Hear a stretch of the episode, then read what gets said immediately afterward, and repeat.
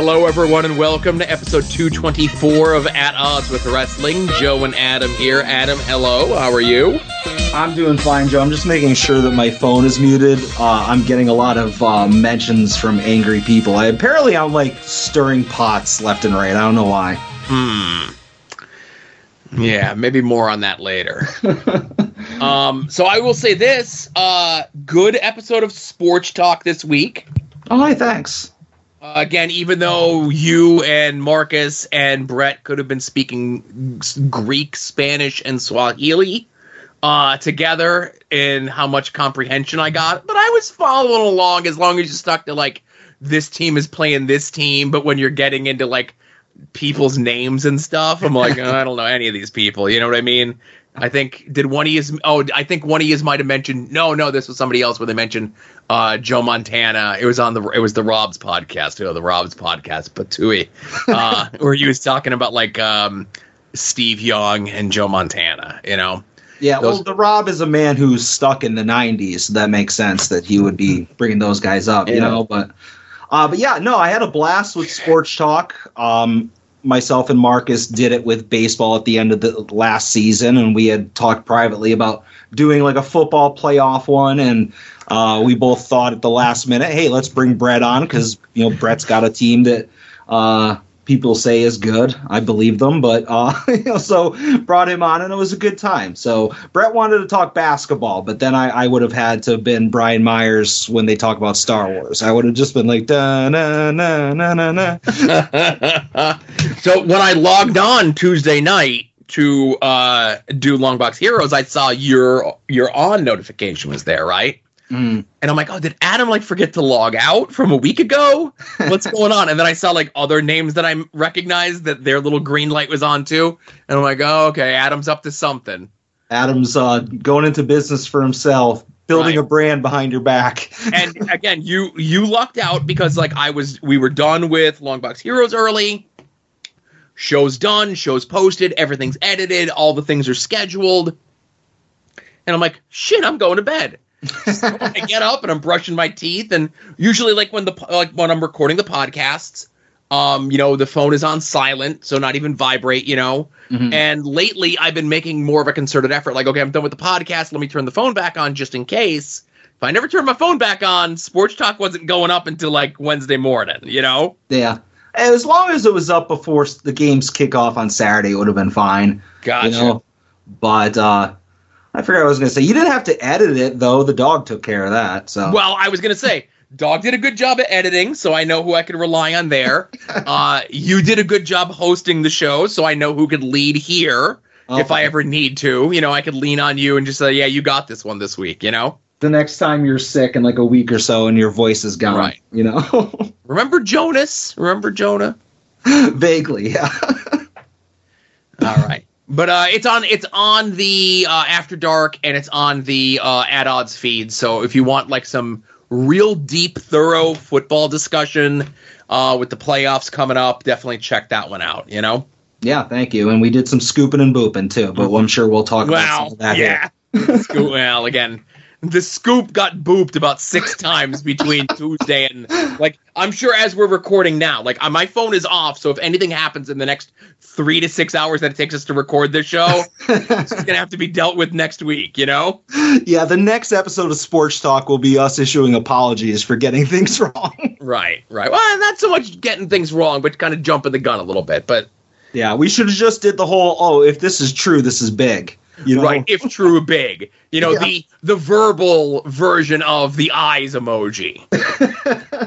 Yeah. All right, let's get into our show, huh? Yeah. And now, At Odds with Wrestling presents This Day in Wrestling History. So this day in wrestling history, we're going to do things in a little bit out of order, right? All right. Um. So today, this day in wrestling history, twenty-five years ago, Raw, Nitro head-to-head. Um, Nitro is continuing their new talent initiative, fresh off the heels of the debut of Thunder. Um, we have such new faces in uh, World Championship Wrestling as Jim the Anvil Neidhart, oh. Marty Jannetty, oh, the Black Cat, and Nitro Girl Whisper.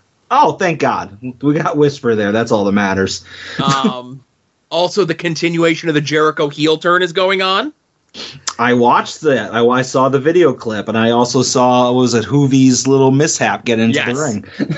uh, so this is this is the beginning of, like, because Jericho for the last several weeks, you know, pre the heel turn, and now the heel turn has happened. He had been fighting, like, uh, like you know, heavyweight guys, right? Mm-hmm. This is the beginning of Jericho officially being heel and officially becoming, like, the cruiserweight guy, right?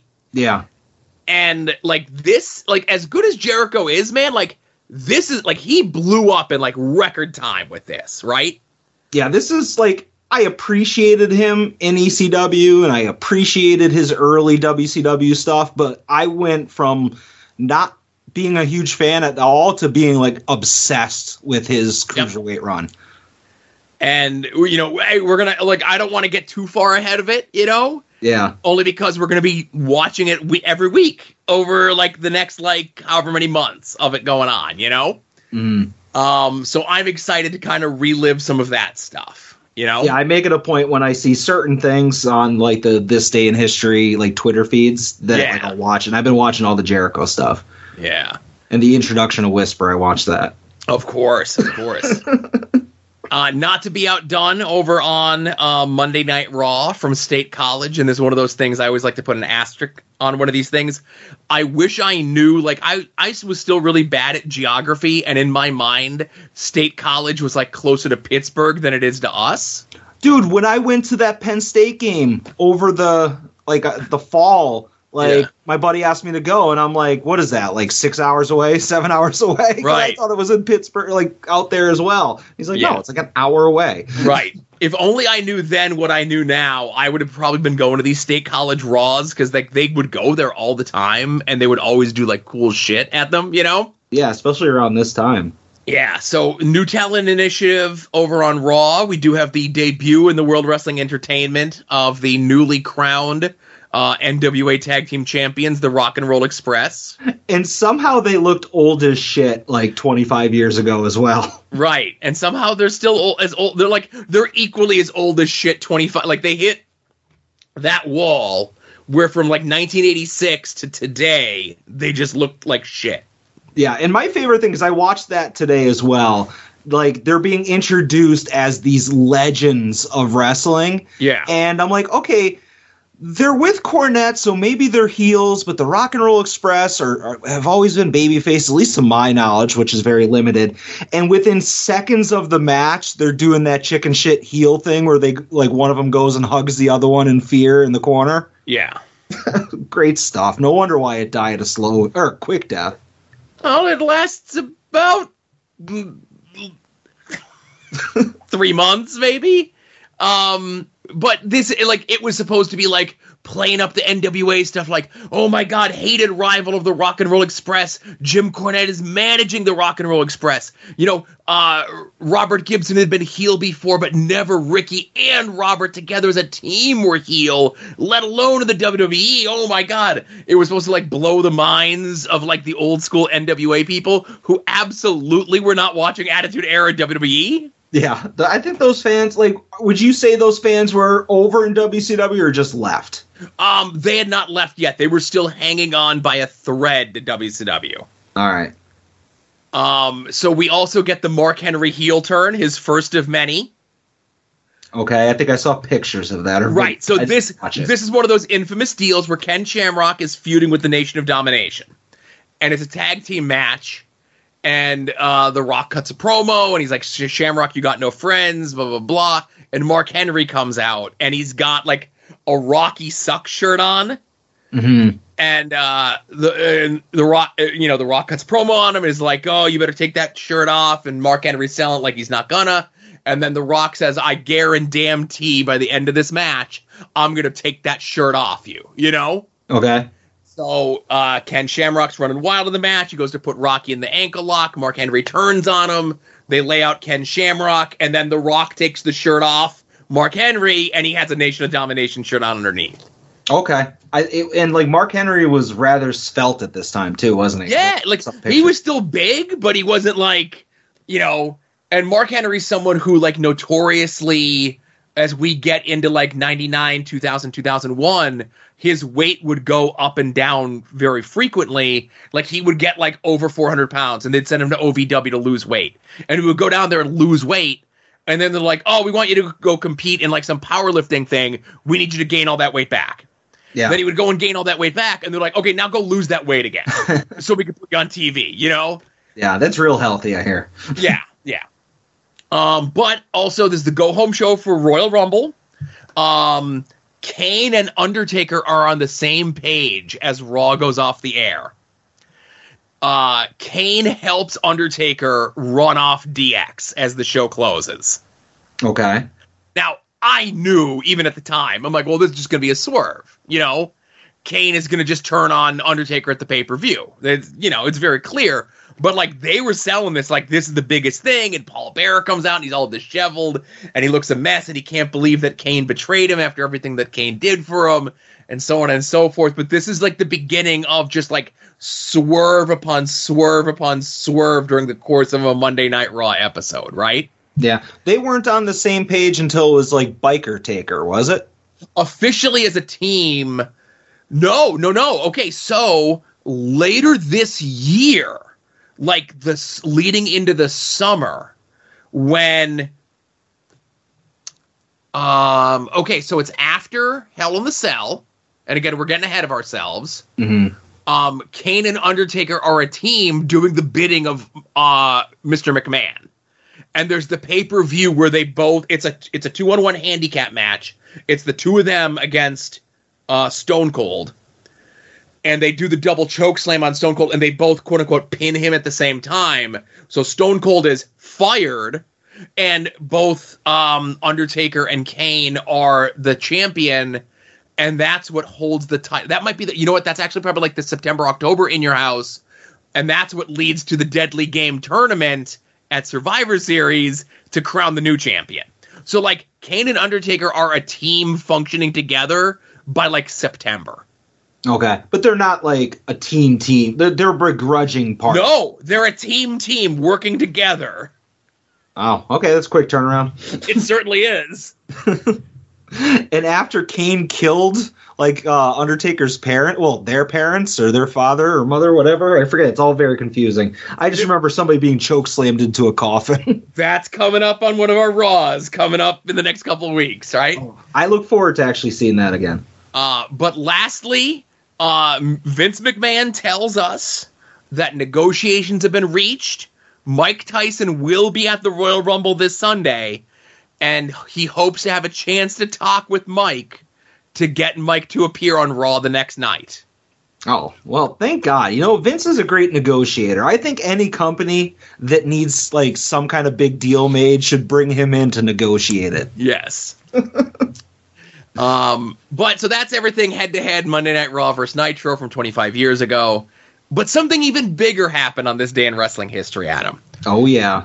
On this day, wrestling history, we're all old thirty-one years ago, and I'll let the uh, footage speak for itself. Have the tag team known as the Rockers been having their problems? Unquestionably, they have, but how deep those problems are, we really didn't know till last week's barbershop. Let's take you back to footage. Shawn Michaels apparently doesn't have any problem at all.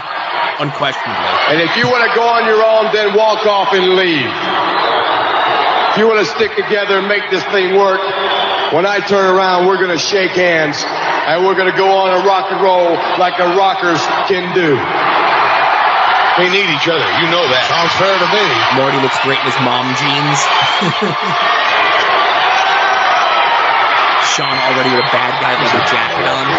They need each other.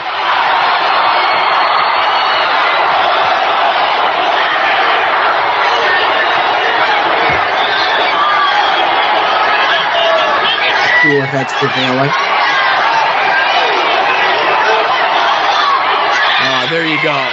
Ladies and gentlemen, the Rockers! Told you. I see that. Told you. Tag team special. Get back in position. See, one without the other isn't any good. Ah! Oh, I knew he was going to do that. I I just knew he was going to do that. He don't need Jannetty. I told you that off and on. Are you kidding? What a despicable act that was. Oh, my God. Right through the glass window of the barber shop. Jannetty tried to dive through the window to escape. Are you blind? What an act of cowardice. He's hurt. A plate glass window. Oh, look at that. He's busting wide open. We need a paramedic here. Is there a problem? God, if Jannetty wasn't an alleged murderer, like, how great would a plate sound? Like, like, it doesn't even have to have beefcake, but you kind of need it. You know, Marty, Sean, Sean in that jacket. And Brutus Beefcake and a barbershop and it like with a breakable window. Yeah. God, I give I would spend so much money on this. But so I was in the thick of my W W E W W F watching, and as a it was this ninety-two, so I was twelve. I was a huge Rockers mark. So I was getting the magazine, and it had that thing that he tore up where it was like, are the Rockers, you know, breaking up? And I was like, no, don't break up Rockers. I love the Rockers. And I'm sitting watching Wrestling Challenge, and I'm playing with my Hasbros when this happens. And there was a moment of being stunned. And then, like, a light switch went off, Joe. I was all in on Shawn Michaels. I swear to God, that was the day where I was like, yes, I am all in on Shawn Michaels. And then, like, uh, when he was on television and he had the white trunks with the hearts on it, yeah, I took my jumper Hasbro. I took white out. I white, I whited out, I whited out his green trunks, and then uh, so he had all white trunks on, and then I took a red marker and I drew all the hearts on it, and that's oh. immediate top guy in my fig fed. That's tremendous. But I, I think Shawn Michaels might have been like my my first like heel turn that I witnessed and embraced. If yeah, that makes sense, you know. But so I, I never liked the Rockers growing up as a kid because I hated all the baby faces and I liked all the good guys. For, or, like, I hated all the baby faces and liked all the bad guys for the most part, right? Yeah. Everybody liked the Warrior, you know, everybody liked Sting, that sort of thing, right? So Sean turns, and I'm like, oh, my God, this is so cool, right? Yeah. And he doesn't debut the, like, the look until the Royal Rumble a couple weeks later, like a, like a week later, right? That's the first time they do a backstage interview with him, and he just looks completely different. Which was the right thing to do. Give him a whole brand new look. And the only two things that, it, it, you know, thirty-one years later, retrospect, we're going to change some things about this turn, okay? Okay. Marty should have been wearing a white shirt. You want him to get some color? Get, again, if he's, and, and like, you know, Gorilla says he's busted open, but we don't really get a chance to see it. But, like, he gets thrown through the window. If he's wearing the white shirt and he comes up and that shirt's covered in blood, you know what I mean? Like, that's going to be, like, as And, like, you're taking a visual, a moment from people's wrestling memory that's, like, a nine point seven five. Mm-hmm. And you're putting it to a ten plus with that bloody white shirt, you know? Yeah, I mean, I obviously I agree with you that it would be even more of a spectacle, but yeah. You're talking nineteen ninety-two, a show that was, like, airing on Saturday mornings to, like, a bunch of kids. Okay, okay, so you say that. This is the same show that was airing Saturday mornings for kids. Just like a month earlier, a snake was gnawing on Macho Man's arm when Jake the Snake pushed a woman down and threatened to beat her, right? Well, the, the, the woman beating thing, like, I make no excuses for it, but that it was a different time. oh, but, and then three months earlier, we get the bit where Um, Undertaker and Jake lock Warrior in a casket, and a cobra bites Warrior on the face. Well, you know, those, so, like, they were playing fast and loose, like, the previous six months with, like, let's see how far we can get away with, you know? Yeah, those were working snakes. Those were fine. eh, but still, you know? No, I, I agree. Like, if it could have happened and they wouldn't have been taken off the air, I absolutely would have loved it, you know? Right, so here, the first thing that Sean does to Marty is he hits him with the super kick, right? Mm-hmm. That should have been his finisher from the rip, right? Yeah, because he did like a weird side suplex. He had the side suplex, sometimes called the teardrop suplex. He was doing a pile driver as his finisher for a couple months. And then he doesn't start using the super kick as his finisher until like November of ninety-two, right?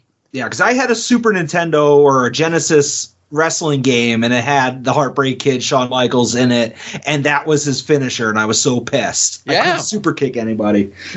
But like the, and again, you have that visual of him, and like you get over like how deadly that super kick is. He took Jannetty out with one shot with it and was able to compromise him through the window. You know, he does that in the ring, and like it's curtains for anyone, you know, instead mm-hmm. of giving him like these weird things to do instead of the super kick. Right. Yeah. Um, but none of this would matter because, you know, the, the wrestler of the nineties in the World Wrestling Entertainment ends up being Mister Hitman anyway. So, Uh, you know, I'll save my criticism of Mister Hitman to, to show homework. All right. Perfect. So let's get into like the last week. Where would you like to start, sir? All right. So obviously we teased it a little bit at the beginning of the show. We have to start off with it. The thing that all of like wrestling Twitter and really just Twitter in general is talking about right now. And that is the fact that Sky Blue carried Hot Goldberg to oh. a pretty good match. It was a pretty good match on Rampage. Like, I was surprised. Like, uh, I, there was a couple times in that match I thought with the interference or distraction of Red Velvet, Tony was going to do the right thing and strap up Sky Blue. Uh, and the fact that she was able to counter out of uh, uh, Jade's finisher that one time, obviously the second time it, it hit. But, like, that was actually a good back-and-forth match that I wasn't one hundred percent uh, convinced that Jade was going to win. Like, going into the match, I was like, okay, Jade's winning. But there was a point in that match where I was like, it could happen. But, again, credit the two of them for uh, for having a solid match. And I do have a, an idea I want to run past you. This is the real reason why I bring this up. uh, no, no, this isn't greasy. This is an actual, like, booking idea. So, Red Velvet, obviously... Uh, a bitter former baddie, right? She's not happy with uh, Hot Goldberg anymore. So let's say, because I thought that this might happen for a second, but I, it won't. But what do you think about this? So the match is happening, Sky Blue versus Jade. Red Velvet comes out. She's pissy. She goes to Sky Blue. Like, Sky Blue gets shit canned out of the ring, goes to pick up Sky Blue, and then just in full view of the ref, just clotheslines Sky Blue and just walks away with a smile on her face. And the ref disqualifies Jade. Jade keeps the belt, but she loses the streak. So I've thought about that quite a bit, that that definitely should have happened. Definitely now, with like Red Velvet being like a former baddie who's looking to get revenge. But I think you want Jade's first loss to be some sort of big spectacle, because so what you could even do is you could have that happen, right? Mm-hmm. And then Marky comes back as the lawyer to get that match stricken from the record. Yeah. And then that's somehow Jade gets Jade and Marky get duped into doing a no disqualification match with Red Velvet, right? Mm-hmm. So there's a lot of different ways that you can go, because like, okay, if you do that as the disqualification thing, and that's how Jade gets her first loss. Like, okay, you're protecting Jade, but then what? Like, in my mind, you just need to have, like, what that next step is, because that's not the end of the angle. That's, like, the middle of the angle. Like, that's not how you resolve that angle. Oh, sure. It's not the it's not the blow-off, yeah. You know, but it's, it's something where if you're saying, hey, we want to take the belt off of Jade, you know, next month, you can do that a couple weeks beforehand to just kind of, you know, ease the, you know, ease the way in, you know? Uh, but I like the idea of having Marky, you know, contest it, I think. Right. And then you can even take the loss away and, uh, you know, have commentary allude to the fact, you know, every time the record shows up up on the Tron, when it's like forty-nine and oh, you know, you could have Shivani be like, no, it's actually supposed to be a one if it wasn't for Mark Sterling. You know, I think that would be pretty, pretty entertaining. You, you do a little bit of a reference to like, the Barry Bonds and Mark McGuire records now that the records happened, but they have an asterisk next next to them, you know? Yeah. Yeah, I just um, think it would it would be something to make her interesting up until she loses the belt to, like, Sasha or something. Okay, so um, I thought, based on the people who were involved, and Jade is Jade, right? We're not looking for Jade to have, you know, five-star classics. And Sky Blue is relatively new. I did not expect the two of them to have that in them. I doff my John Cena cap to both of them. everybody at ringside, whoever the agent was, like all the all the players in that match got that match to happen to look that good. And it was a really good match. Obviously, they're building toward that fiftieth match being against Red Velvet. They're attempting to build Red Velvet up as a credible contender, and she's going to beat Red Velvet. And Jade is absolutely getting to fifty, right? Yeah. She's losing the belt on match fifty-one. There's no question about it, right? Yeah.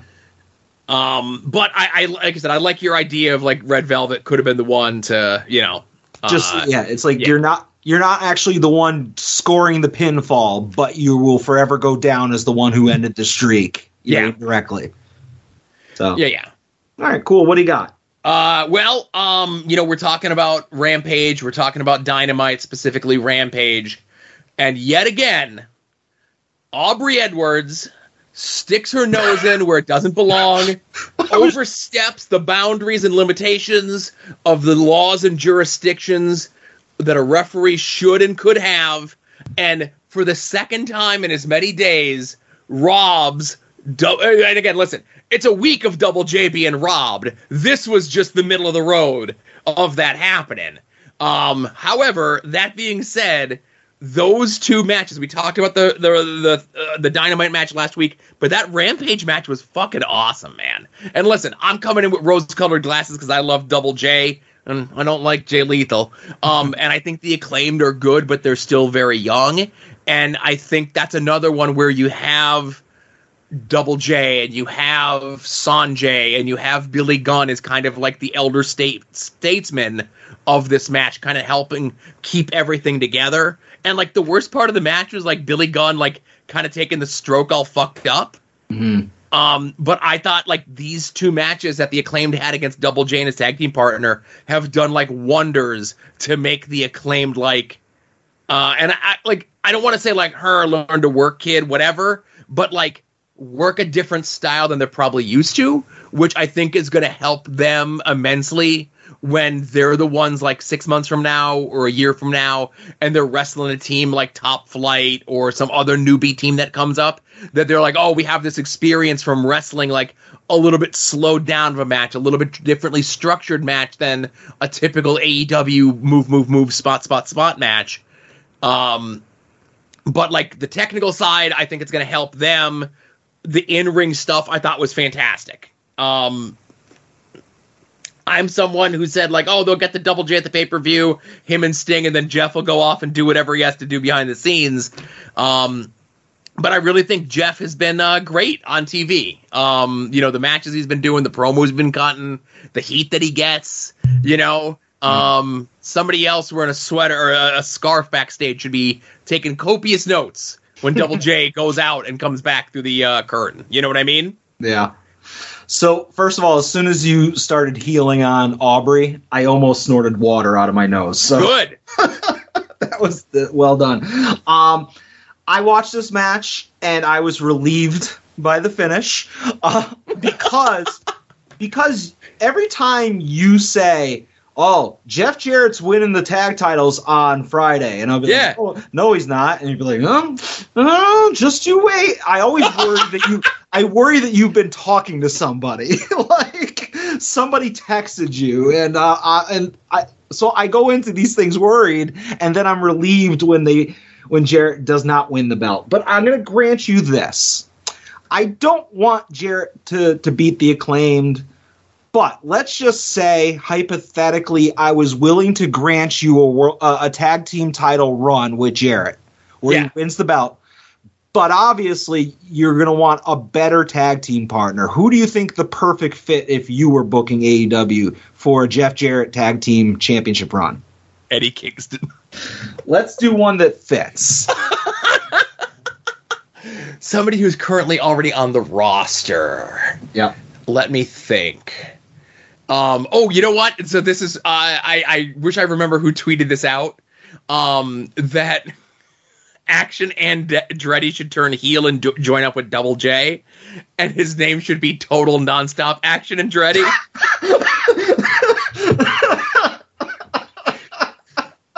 So there you go. It would be Double J and T N A A. All right. T N A A, excuse me. That wins. All right, fair enough. You know what? If that happens, yeah, uh, you could beat the Acclaimed uh, this week. I don't care. Mm-hmm. I'm willing. To, I'm willing to accept that because I love a good bet. You know? Yeah. Oh, all right. So my other thing, obviously, is Broski winning the P W I Magazine Indie Wrestler of the Year. He needs to go after the Jerry Internet Wrestling Emporium belt. No, no, no. Uh, I guess we'll talk about the non-sale and all the stuff that happened. Uh, there's not a lot of details, but I could just kind of say what we experienced, which uh, an hour before Sports Talk went on the air, uh, Stephanie McMahon Helmsley Levesque uh, resigned from her position. Uh, and then while we were on the air, news with a Z at the end broke that the Saudis bought the company. And then, you know, relatively soon afterwards, people were like, uh, you learned this on Reddit. And it was just like some dude and it didn't actually happen. So, Joe, what, what can you enlighten us on, Mister Insider? Well, so, Mister Insider, I may have gotten a tip off on the Stephanie letter maybe about five minutes before it got tweeted out. Okay. Yeah, you got to put that. You got to get that, that hotline up and running. I w- listen. The hotline was up and running uh, Wednesday night, and people were calling. um, it's not that's not for air consumption, but uh, you know, you know, you know the email, you know the direct messages. I'll tell you what's up. Uh, it's too hot for the show. Um, but um, so the Stephanie thing comes out that she um leaves, and I'm like. After, because she gave like a whole thing on Friday after Vince did, um, the, like, so Friday morning after we recorded last week, we get the maneuvering where like Vince puts three of his own people on the board and then three people leave the board. And then Stephanie gives like the, like she addresses the shareholders where she talks about like there's going to be a strange and different time and so on and so forth. And then like five days later, she leaves, right? Yeah. So then, like, literally seconds later, you get all your journalists, all your news people tweeting eye emojis at each other that they all know some bullshit, right? Which turns out not to be true. Like, it gets debunked, like, that afternoon on C N B C. Like, I don't know, like, the fact that C N B C is doing more due diligence in regards to the sale of the World Wrestling Entertainment than the people that's job is to cover the World Wrestling Entertainment should speak volumes about you people that pay your seven dollars and ninety-nine cents a month or whatever. Whatever a Fightful subscription is, or whatever the fuck that is, that these people don't even do their due diligence. They just throw shit against the wall and hope something sticks. Anywho, so since then, we get def- confirmation. Then we get something that W W E has hired a bank to handle the sale to someone else. Then we get information that now, um... another company is going to come in. Then just literally like hours before we started recording, there's rumors that the Khan family, not Nick Khan, Tony Khan, is going to throw their hat into the ring to try to buy the World Wrestling Entertainment, right? Yeah, which while I think would be funny and a big F U to like the, the W W E stands, it would be so bad for wrestling. I, I definitely think it's Tony being a silly boy doing a silly bit. Yeah. Um, cause like, I, listen, I could go and say I'm throwing in my hat to buy the World Wrestling Entertainment, right? Well, do you don't I, have billions of dollars. Well, again, they don't know that, right? True. Until it comes time, it's like, all right, well, I bid eighty billion dollars. All right. Goes to that man who says eighty billion dollars. I go, well, I kind of lied. I don't really have eighty billion dollars. And then I run away. And they're like, well, it goes to the next person, all right? Yeah. um, it's going to be very interesting to see what happens over the next couple of weeks. Um, Stephanie being gone, Triple H is still there, Shawn Michaels is still there. Um, you know, allegedly Vince was not at Monday Night Raw this past week. Will he be at SmackDown this week? Um, who is going to buy? And that's the thing. It's not like the Saudis have bought it. It's going to be something that even with a bunch of Vince yes men, it's not something that's going to happen overnight. It's something that's going to take weeks, if not months, to happen, right? Mm-hmm. So, you know, we could all just sit here and speculate. It's just all we could. The only thing that we know for sure is it's a crazy time in the World Wrestling Entertainment now that Vince is firmly in control as executive chairman, vice president, whatever the hell his title is now. And the fact that he's like actually physically on the board. Oh, and then did you see the other thing? Ooh, ooh. Um, that one of the. And it's crazy that I have to go to this site to get my wrestling news, but it's on there, you know. um, that one of the board members that got bumped out this past Friday, um, they are filing a class action lawsuit on behalf of the shareholders, alleging that Vince, quote, breached his fiduciary duties as a controlling stockholder and his methods to regain power violated Delaware state law. I don't know what Delaware state law has to do with it, but the fact that there's now a class action lawsuit on behalf of the shareholders being filed against Vince, like how, how much more crazy is this going to get? And it's been two days. Well, they're probably incorporated out of Delaware for like tax reasons. Sure. You know, that's, so that's where the, the they would bring suit to. But uh, yeah, I, well, hopefully that board member wins. Look at me rooting for a rich person. But. Right. And and everyone else is like, oh, man, I can't wait for Triple H and Stephanie to form their own company to go against Vince oh. Tony Khan. And I'm like, yeah, I'm sure that's the next thing they want to do.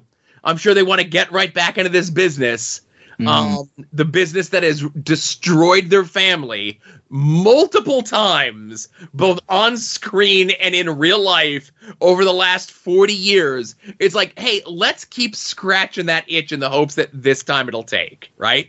Yeah, it, it's really funny that they probably thought they were inheriting this company.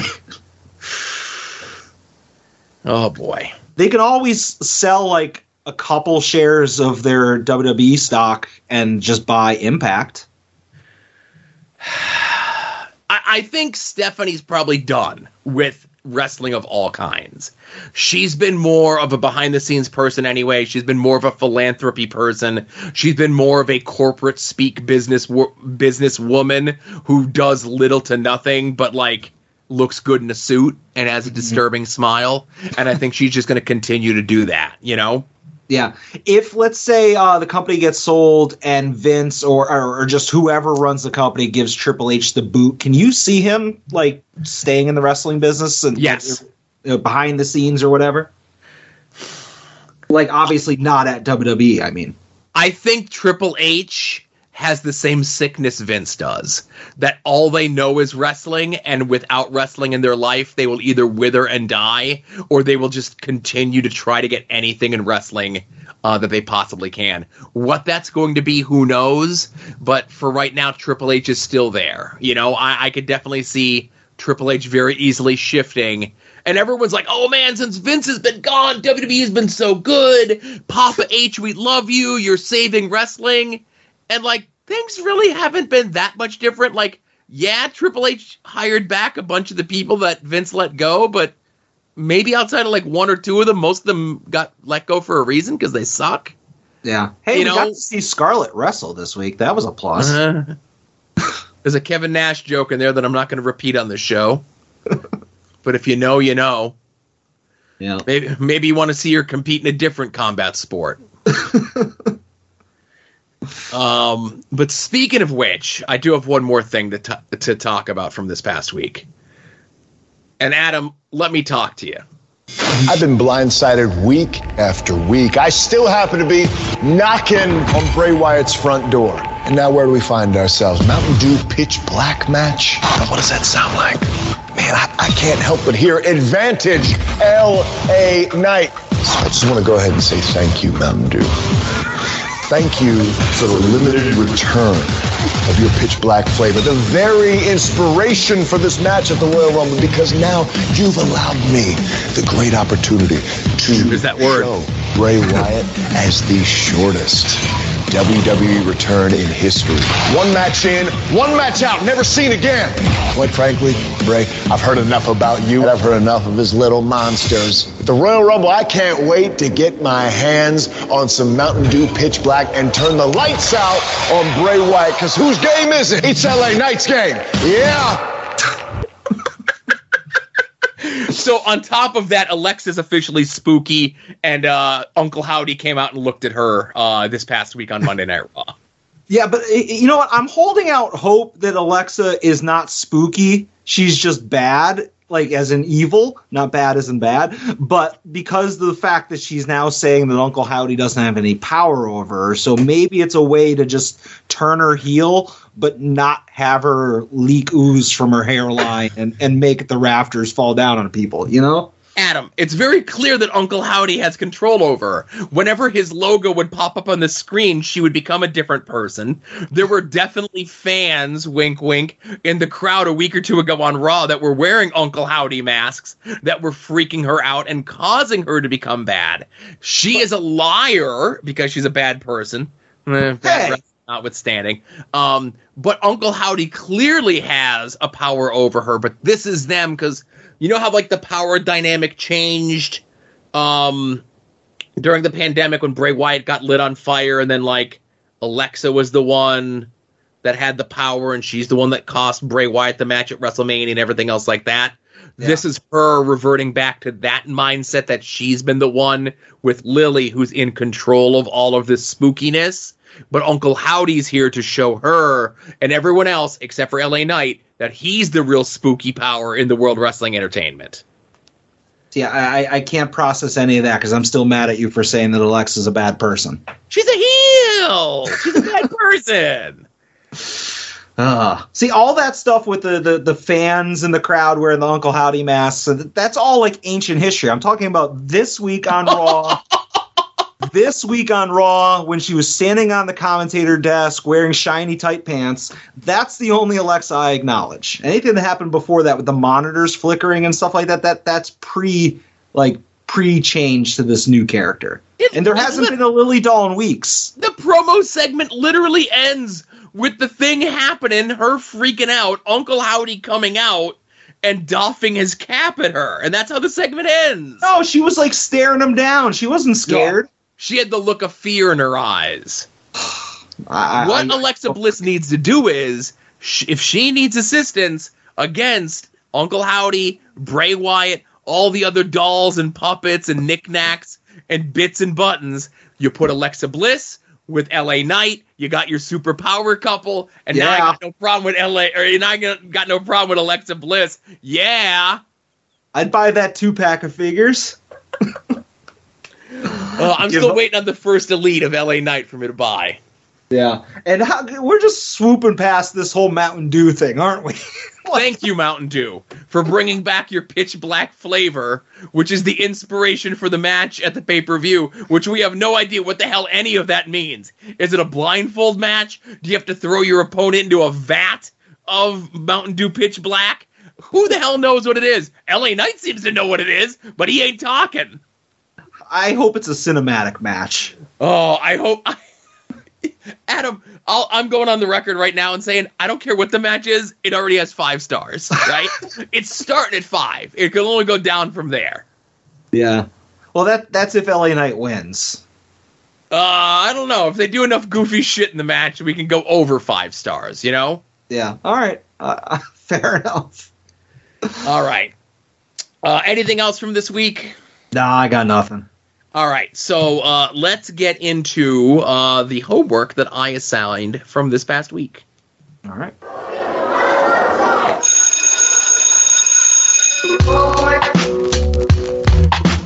Homework. Homework. Homework. Homework. It's an obligation you owe your family and yourself. Home, home, homework. Homework, it's an obligation you owe your family and yourself.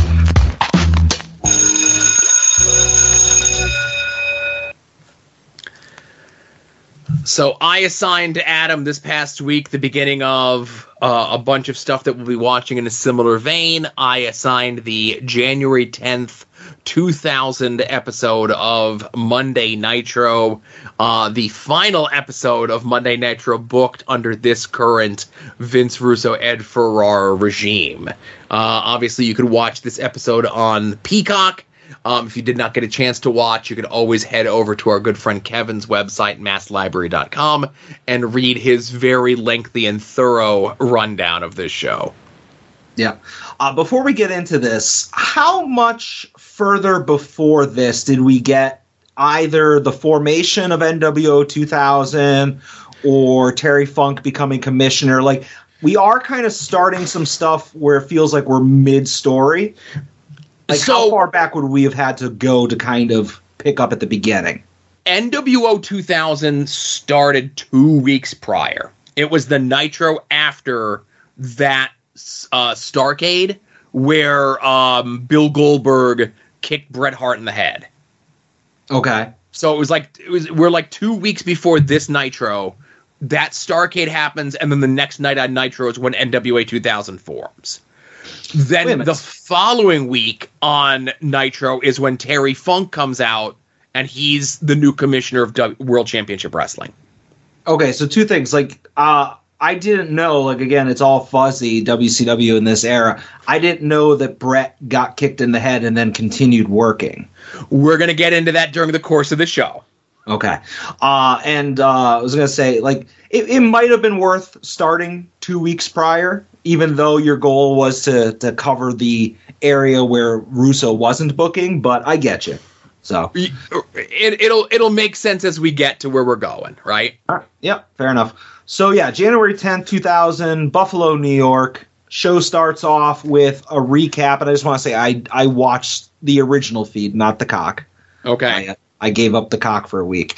Um, so we have a recap of some of the shenanigans over the past couple weeks with Terry Funk as the commissioner, fighting the N W O. Bret Hart says he might just have to kill Terry Funk.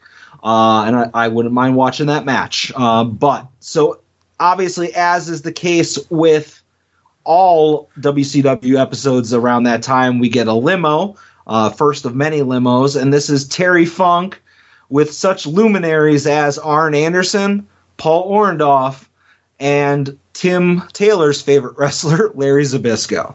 I like how you say Orndorff's name the way that Hulk Hogan says Orndorff's name in po- promos. He calls him Arndorff. Arndorff. Um, I just want to say, like, if they didn't say that that was Paul Orndorff getting out of the limo, I would right. not know. Like, Arn Anderson has looked like Arn Anderson for his entire life. Larry Zbyszko, I I don't know a young Larry Zbyszko. I just know the old one. Uh, and it's just funny that Arn Anderson in this, when all of those guys look like they're one hundred fifty, like, I think he's like forty-one. Yeah. Uh, Kevin goes through the ages of this crew in his write-up. Yeah. Um, and I just want to throw out there the recap stuff that we saw from Thunder from the week before of a torn shirt, sweaty, in duress, Arn Anderson. Mmm. That's all.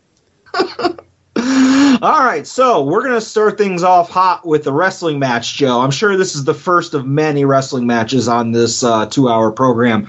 But we have the team of the Revolution coming out to a remix of The Beautiful People. Uh, Saturn and Dean Malenko accompanied by the Franchise and Asia.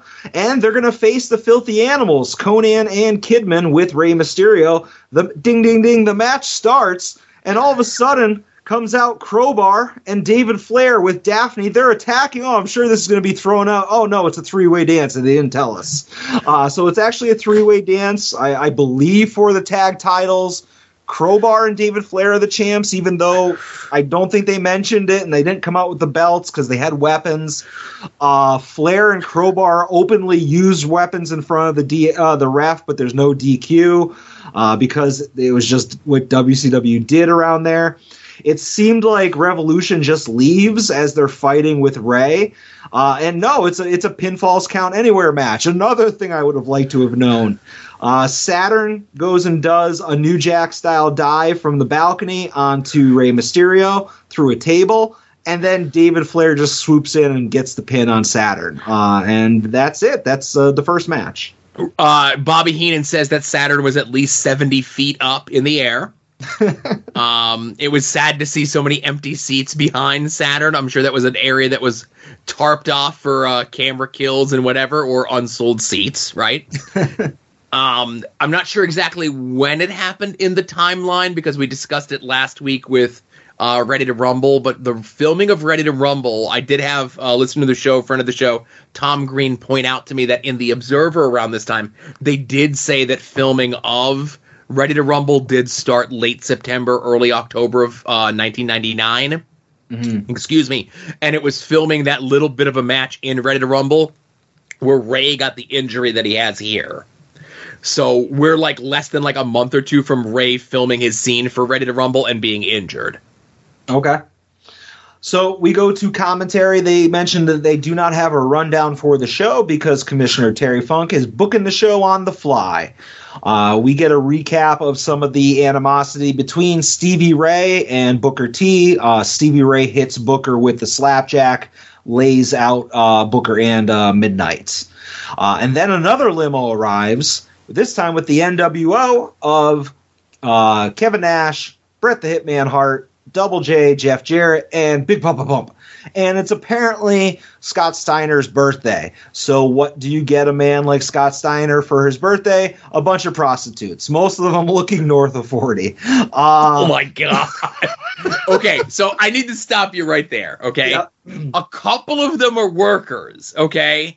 And a couple of them, that's just how women looked in two thousand. You know what I mean? Like, if you if you came up to me between nineteen ninety-seven and two thousand and held a gun to my head and asked me how old Sable is, I would have said she was north of forty. But I think at the time she was twenty-nine. That's just how women looked back then, Adam.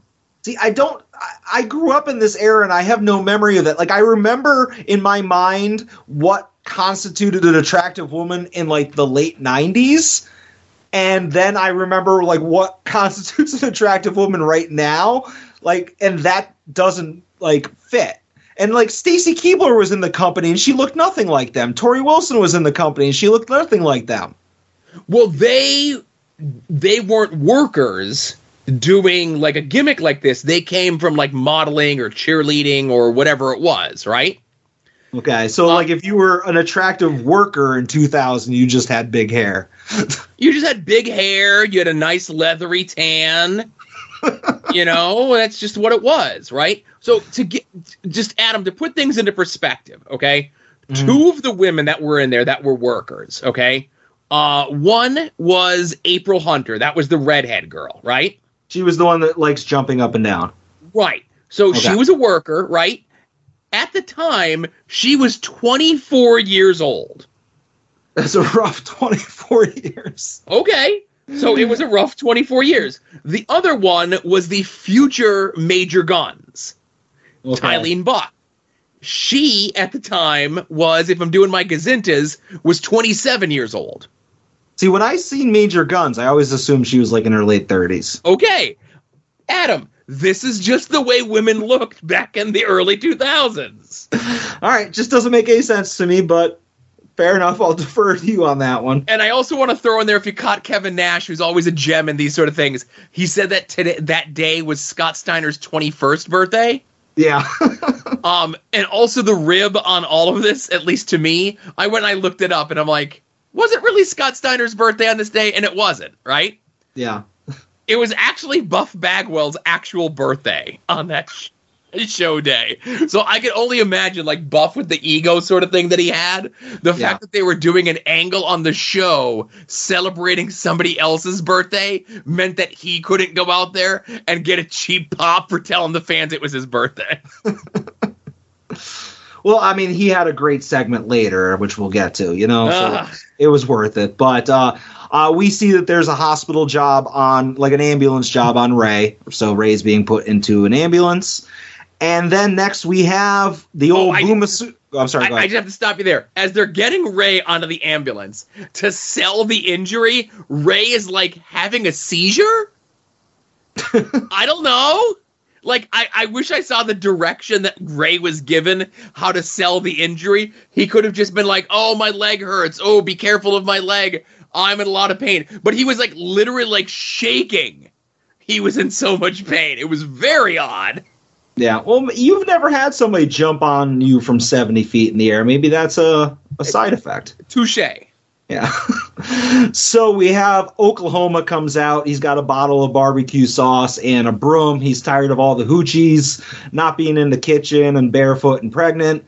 And uh, that silicone freak Medusa ain't no damn good. And at this point, I realize she's the Cruiserweight champ. I'm like, okay.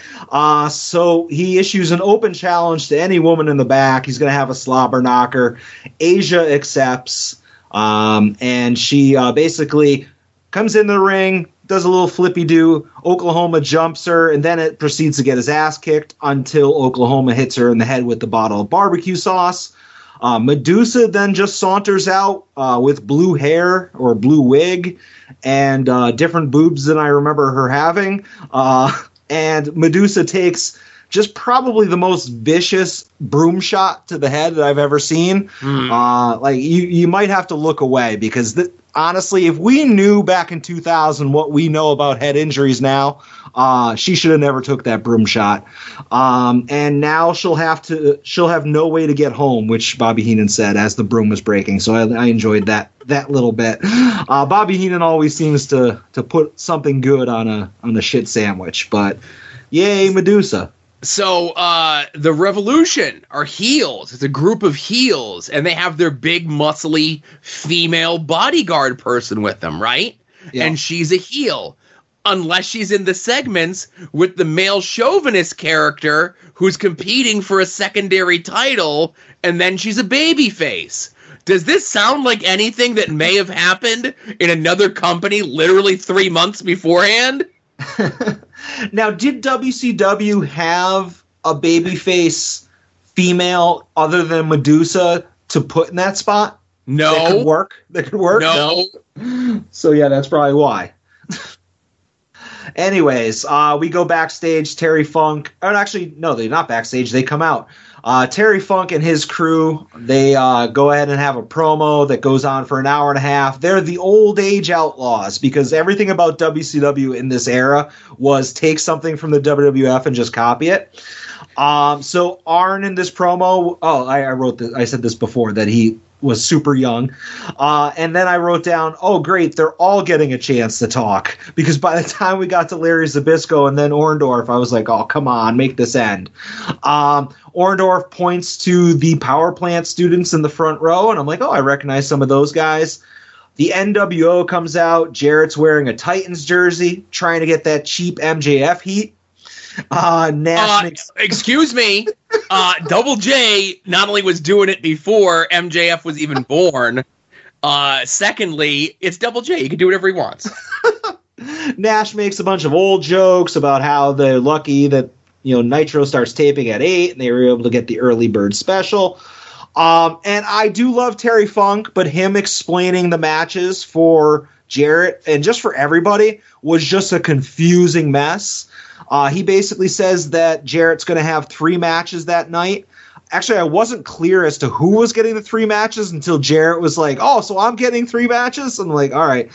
Uh, I, I was under the impression that one of them was a regular match, and then it, one was a – no, I know. But I'm just Terry saying. Funk definitely says it's a regular match. Yeah, okay. He says it's a regular match, a bunkhouse brawl, and then a cage match. Uh, and so we'll get into my thoughts on, on how that's presented in a little bit. Um, and then basically they're gonna he's going to wrestle against all of Terry Funk's best friends, uh, not the guys that are in the ring, and Chris Benoit is going to referee all the matches. Um, and then he basically says Brett and Nash are going to wrestle. And Bret Hart says, we can't do that. We're like brothers, uh, which was funny. And uh, Terry Funk basically says, if you don't wrestle, you'll be fined fifty thousand dollars apiece. And also Bret will be stripped of the world title. And so obviously Nash is like, I don't care about money. I got plenty of money. And Bret's like, I don't care about money. I got plenty of money. And then Funk's like, and I'll also take away your title. And they're like, no, you can't take away the title. And I'm like, this is all very contradictory and not contradictory, but I feel like they're repeating themselves and like yes. learning new information at different points. Um, so it was just a very convoluted thing. And then Steiner grabs the mic and then they do like a thing where he's getting censored. And yes, Kevin, that was on the original feed. Uh, and Terry Funk says he's going to wash out Scott Steiner's mouth with soap. And that's pretty much it for that segment. There were some good things in there, but man, that was a train wreck. It was a, it was too long, but this was oh, yeah. the era of a Monday Night Wrestling program having a twenty-plus minute promo segment to set up the show. Yeah. So Buff Bagwell's here, and he's going to get a face-to-face confrontation with D D P, where there are no blow, no blows allowed for the first five minutes. Uh, Kimberly arrives in a limo. We get a recap of some of the uh, fisticuffs between D D P and Bagwell. Uh, and then basically they they you know they grab their mics and they they're talking. And it's a bunch of like, oh, you're hitting on my wife. Oh no, I'm not. I'm a great listener. Buff says we're just friends. And it gets down to the five minute mark, and it almost seems like I know that they're gonna you know. it's going to lead to the match, but it almost seems like they get to a point in the conversation where they're like, well, I, I kind of see your point. Well, I kind of see your point. And then like the five minutes are up and then the birthmark thing happens where, uh, where Buff Bagwell's like, yeah, I saw the birthmark. All the boys in the back did. And then obviously D D P goes nuts and starts fighting him. But, uh, bad segment. They should have just had it be, hey, listen, this is going to be a, a no physicality face-to-face, just like they do in A E W all the time with the, the backstage stuff. Just be like, if you guys fight before the pay-per-view, you're going to get fined, but you can't, you know, come to blows in this. I don't know, but it was bad. Um, again, not, like, in theory, okay, uh, the things that I was focused on, that they, on commentary, were saying that Buff Bagwell was still a kid. First of all, he was a thirty-year-old man. It was his birthday. Uh, second of all, he had been in the company as a regular competitor for over nine years at this point. And the way that the thing was shot, uh, the cameraman was lovingly focused on Buff's bald spot. Um, so that did him no favors as being a kid either. Well, he should have never stopped wearing the top hat. He should have never stopped wearing the top hat. And I think anyone... Uh, up to and including Arn Anderson would look like a kid standing next to D D P. Yeah. Um, all right. So we go backstage. The N W O is talking. Nash is willing to just lay down for Brett. Uh, but I guess Brett is too much of a hard-headed jerk to take Nash's help. Uh, so they kind of go back and forth a little bit. And, you know, Brett's like, well, I, you know, I take pride in the championship. You know, I'm a twelve-time champ, and Nash is, I don't know how many times he was, but he, he said he was a five-time champ. A five-time champ, and Nash is like, well, I was a three-time champ. Maybe I'll be a four-time by the end of the show. Uh, so they're kind of laying the groundwork that this could be a competitive match, but you, if you don't know where this goes, you just assume it's going to be just a fuck finish. Well, it was a fuck finish, spoiler, but you assume it's going to be like a lay-down or, or something to that effect. But, uh, but no, we get a match at the end, spoiler. So... Jarrett comes out for his first match, unless you want to talk about Bret and Nash. Um, I like Bret Hart. I like Kevin Nash. I didn't want to see them fight. I just wanted them to see them be friends, nay, brothers. Yeah. uh, so Jarrett comes out with a wheelbarrow full of plunder, and we find out that his opponent is George the Animal Steele. Yay. Uh And it's not a wrestling match. It oh no, I wrote down that like why isn't the wrestling match first? Was in my notes because I'm like you. That's how you do it. You do a wrestling match and then you do a little bit more gimmicked and then you do, do the big blow off of the cage match. So I was confused in my notes that why they're not just having a, a wrestling match, but this is the bunkhouse brawl. Uh, so Jarrett takes probably the worst garbage can shots that I've ever seen. His hand that he's putting up to protect himself is about a foot and a half away from his head. Uh, but then he eats a chair that like George just kind of th- throws at him. Uh, George eats a turnbuckle and then takes a guitar shot. And then uh, Arn Anderson comes in, does a spine buster, and George the Animal steals or George the Animal Steel wins because Benoit pulled him over. Uh, yay, W C W, everybody. Okay. Um, so this is my question for you. What notes do I have here? Um, okay.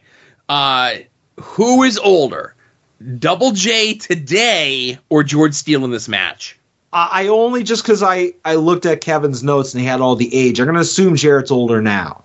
No. So uh, Double J. So I can't tell you how old Double J is because it'll give away the other ones.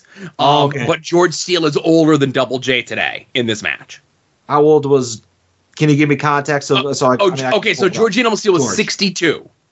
Oh, okay, and what's uh, Jarrett's like? Probably in his late fifties. I can't say because we have okay. two more matches. I'm just talking. I'm I'm saying it out loud. You know what I'm saying? Okay. Uh, so we go backstage and we have Jarrett talking to Nash because at this point Nash and Hart are in separate locker rooms taping up and all that stuff. And your boy, Jeff Jarrett, tells Kevin Nash to throw that ca- uh, Canadian goof out of the N W O. Uh, I, I just don't understand how you could throw your support behind somebody that would talk about Mister Hitman that way. Uh, but Nash is like, no, you know, we'll, I'll win the belt and then we'll throw him out. So uh, very weird that, like, we're in the very infancy of the N W O two thousand, and they're already just like, yeah, fuck that guy. Fuck the champion. We're going to get rid of him. Uh, but it is what it is. So we have the Stevie Ray promo. Uh, Booker turned his back on the Hood, you know, wearing all his fancy suits. Booker T comes out. He refuses to wrestle his brother. Uh, and then he changes his mind. He's like, yeah, I'll wrestle my brother. So they're having a match. Yay. Yeah, I don't know. This is this is a waste of Booker T, but they needed to do something to, like, close him being a tag team wrestler and move him on to being a full-time singles wrestler. Yeah. So another Jeff Jarrett match. And, hey, this is a dungeon match, uh, which you could win by pinfall, submission, or throwing your opponent out to the floor. Okay. Uh, I need yeah. I, I need to make one thing clear, because it's very important. It's not if you th- so okay, so it's not if you throw your opponent out to the floor. If you leave the ring, you lose the match. Okay?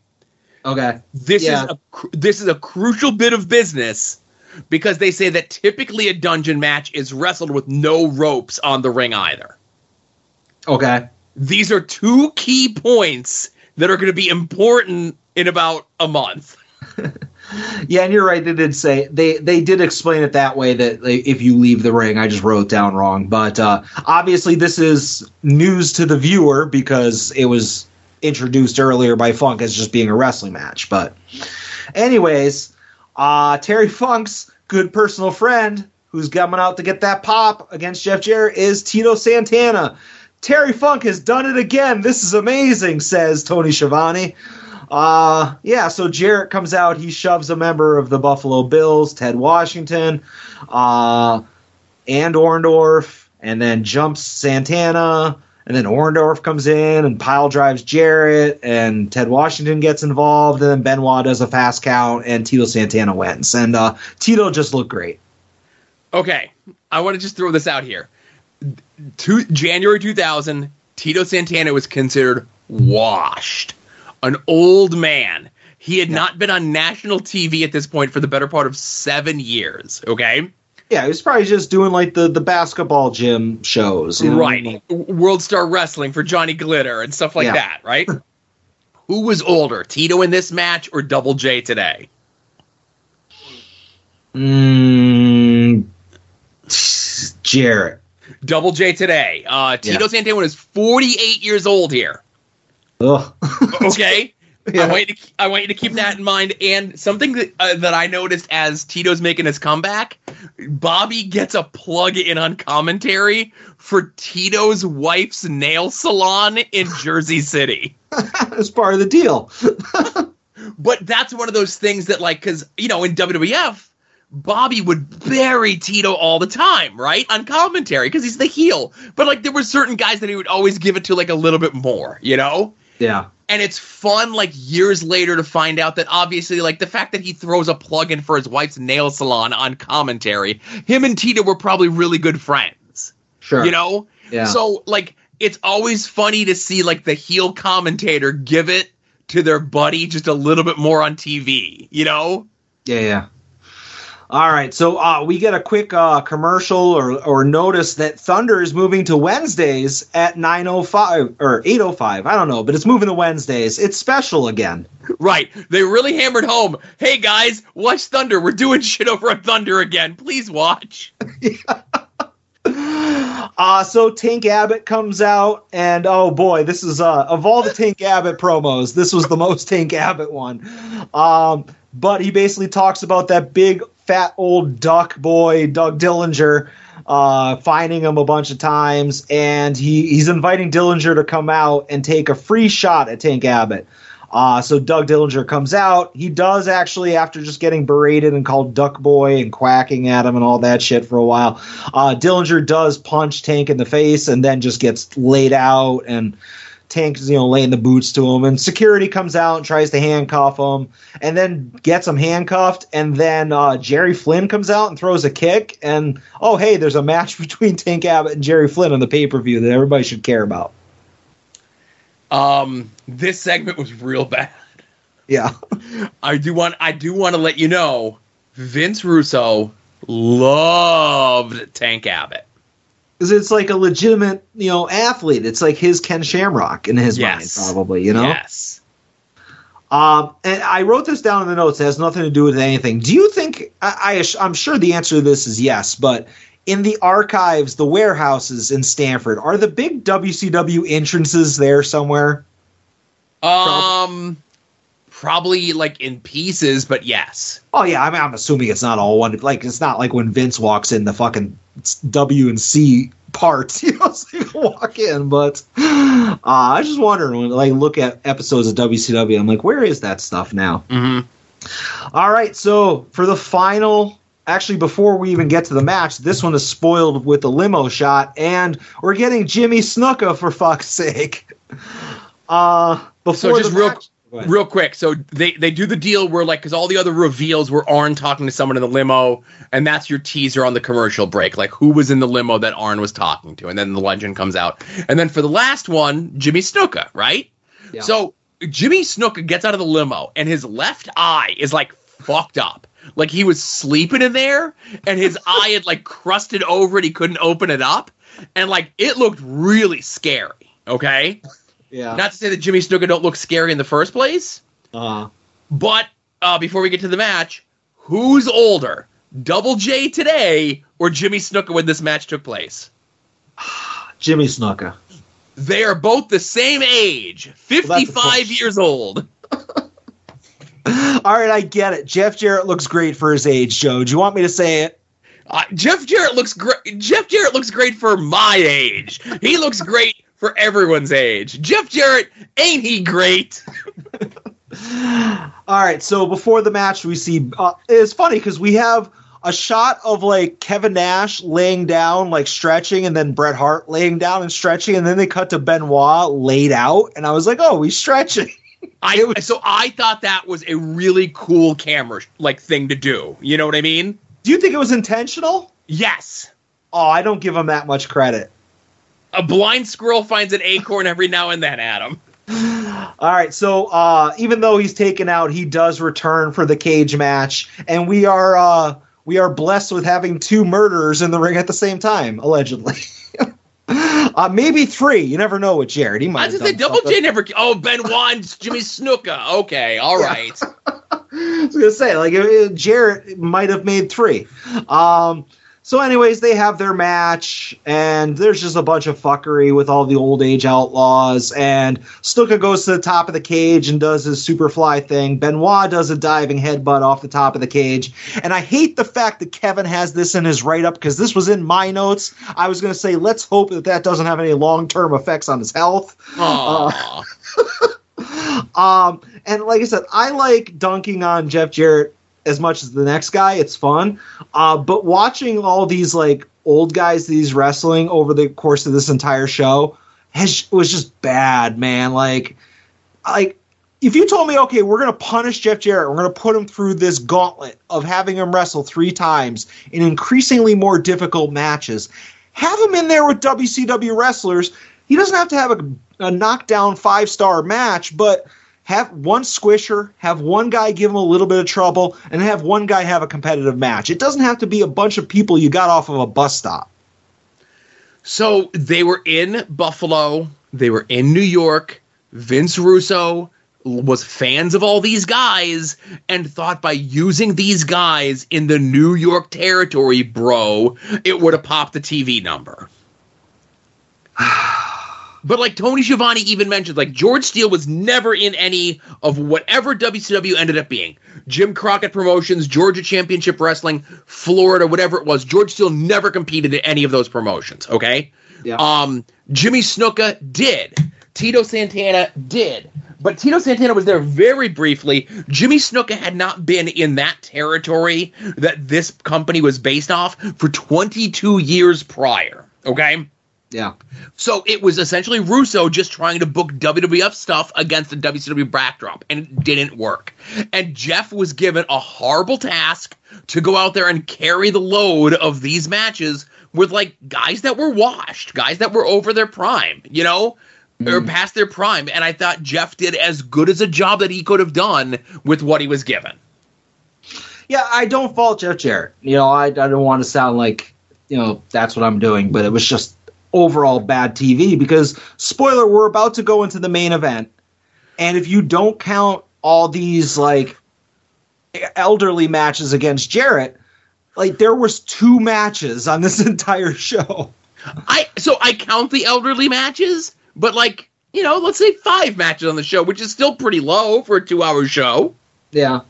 All right. Um, backstage, we have the Old Age Outlaws. They actually tied up Scott Steiner, and Terry Funk sticks a bar of soap in his mouth like he promised. And I actually like the fact that they uh, they they figured out a way to deplete Steiner's strength somehow, and they right. got him at his weakest point. You know, so good on them. Um, so we go to the main event: Hart versus Nash. Uh, the bell rings with thirteen minutes left of the show. Um. And I have to ask, was Bret Hart wrestling in jorts and a t-shirt at this time? Or yes. was it just post getting kicked in the head? Post getting kicked in the head. All right, because he was just like, fuck it, I'm not wearing gear. I'm just going to wear sneakers. And yeah, because he, because he re- if you saw the clips from the beginning on Thunder where the week, you know, the Thunder prior, he wrestled Terry Funk, and he was essentially wearing the same thing that he was wearing here, jorts and an N W O t-shirt. Gotcha. All right, just curious. Uh, they have a match. It was actually great by Nitro standards, um, probably terrible by like Bret Hart standards, but it, for what I've grown to expect from W C W two thousand, it was actually a pretty good match. It was competitive. There was no uh, laying off of each other. You know, there wasn't the N W O chicanery that I expected. Uh, you know, they actually had a competitive match where they their pride forced them to to try to compete against each other. Um, But Arn Anderson shows up wearing a ref shirt and hits Nash with the pipe because we can't have nice things in W C W. Uh, then Sid Vicious comes out, uh, attacks Bret Hart. They start lowering the cage. Uh, Sid powerbombs Bret Hart. And the match ends with Arn Anderson counting as the referee, counting Sid as the winner over Bret. Absolute garbage ending there, but then Terry Funk run, runs out and brands Kevin Nash on the stomach, which almost made it a charming ending to the show. Uh, but what a way to ruin a, a, a potentially fun match. Okay. Uh, a couple things to mention, um, a ton of things to mention. So um, if you if you watch, if you didn't watch this match, I want you to go back and watch this match again if you can, listeners, okay? Um, so Bret Hart is working with a concussion, okay? So he gets the concussion from Bill Goldberg um, like three weeks prior at Starrcade. He then wrestles this match and a match against Terry Funk the week prior. Okay, he has a concussion. He should not be wrestling. Knowing what we know now, storyline: Scott Steiner's not wrestling tonight because he has a concussion and he's not cleared to wrestle. Storyline wise, during the course of this match, they mentioned that Double J got a concussion from the match that he just had with Jimmy Snuka. Okay, mm-hmm. So W C W is the walking wounded at this point. But I want you to watch this match, and I want you to look at every move that these guys do to each other. Bret Hart is a pro's pro, and Kevin Nash does not get enough credit for how good of a worker he was. There's a bunch of times where it looks like he is killing Bret on some of those elbows and some of those kicks. But if you're watching real close, you're seeing like, you're looking at like half an inch of daylight on those shots, and it's all them working together. Bret doing the sell at the right time, Kev doing the stomp, the whole thing. These two had such great chemistry together, underrated chemistry.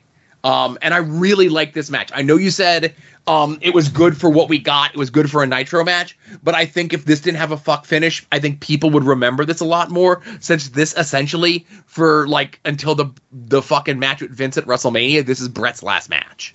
Yeah. I wrote down this hypothetical. If there was going to be a Thanos snap, and not only would they be blinked out of existence, but all of your memory of their past matches, their past promos, all of that would go away. And you have to snap either Mister Hitman or Big Sexy out of existence. Who you doing, Joe? And you can't say neither. Or you can't say, I'll just snap myself out of existence. One of them's got to go. if I'm picking uh, Kevin, I'm sorry, you got to go, my friend. Wow. Um, I think I, I, Br- Brett just has like a longer legacy. He means a lot more to the business. Um, you know, they both mean a lot to the business, but if you're making me choose one, uh, Kev, you got to go. I'm sorry. See, I'm not upset with you picking Nash. I'm upset, upset that it didn't take you longer. Yeah. I like Mister Right. Hitman. Yeah. Uh, so if I have to say, when it comes to this episode of Nitro, um, when it comes, I try to be as impartial as possible. Yes. And I have a scale set in place. Uh-oh. And it's it's whether or not the show had Miss Hancock or Tori Wilson on it. And this show did not. So it gets a thumbs down from me. Oh, come on. Um, so I just want to say before you assign your homework for next week, okay? Yep. As we leave the show, here is the card for Sold Out this upcoming Sunday, okay? Mm-hmm. Brett defending the world title against Sid. Double J defending the world title in a three stages of hell match against Chris Benoit. The United States, right? The United States Championship, yes. Yep. Um... We have the Filthy Animals versus the Revolution in some sort of multi-person match because the franchise was teasing a mystery man as part of the Revolution for uh, that multi-person match taking place at the pay-per-view, right? Okay. We got Oklahoma versus Medusa for the uh, the Juicerweight title. We have Booker's T versus Stevie Ray. We have Lightning Foot Jerry Flynn taking on Tank Abbott. And we also have um, uh, Buff Bagwell versus D D P, okay? Mm-hmm. This is the pay-per-view card that they built up on this episode of Nitro. We got one episode of Thunder before then. I'm sure that pay-per-view is going to happen exactly as planned. All right, well, we'll say, you know? Oh, and we all, and I forgot, and we also have Terry Funk versus Kevin Nash with the commissionership of World Championship Wrestling on the line. Oh, yeah, yeah. Okay. I already know what happens there. Okay. All right.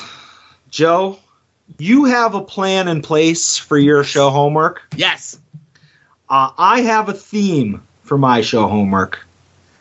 And we're going to watch another wrestling movie.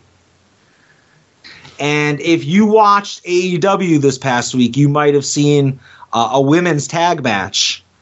And in that match, one of the wrestlers screamed out repeatedly, "This is my house. This is my house. This is my house. This is my house."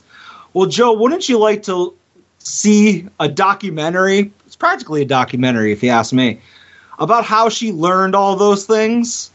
That's right, Joe. We're going to watch Fighting With My Family. Have the, you seen uh... it? No, I've never seen this. Excellent. I was I was hoping you never saw it. I heard it's not bad. It, I've seen it before. I, I didn't I like I I'll, I don't want to spoil anything, but I'm not assigning you a crap movie. I'm just assigning you something that you otherwise wouldn't have watched. You mm-hmm. know, you're correct. I would not have watched this. From and the Rock's production. I was going to say Florence Pugh is in it, and uh, she's uh, she's all right. I'm a big fan of uh, of the the new uh, Black what was it say Black Panther, Black Widow. Mm-hmm. Let me go ahead and purchase this film right now. Oh, nice! I might have to have you send that over to me. I didn't check to see if it was available on my my streaming service. It is not. Um, it, it, so again, I checked. Um, you could buy it like I did, or you could rent it off Apple T V for four bucks. Uh huh. Um, you could, or you could like rent it off like Vudu or Redbox or Amazon, whatever. Um, it's not streaming free anywhere, so I plunked down my three ninety-nine so I could watch this. Wink. Well, you you put it on the company card, right? Right, right, of course. Okay, cool. So, yes, we're going to be watching Fighting With My Family, starring The Rock, Vince Vaughn, and Florence Pugh. Mm-hmm. All the stars are there. All right, let's get into uh, how your uh, other little bit shook out from this past week. As long as you play the music.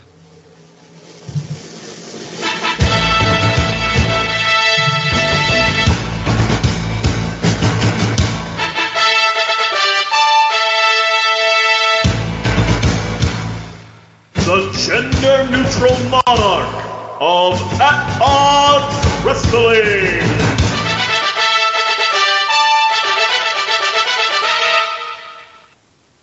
That is right, Joe. The first round of the fourth annual-ish gender-neutral monarch of At Odds Wrestling has been completed.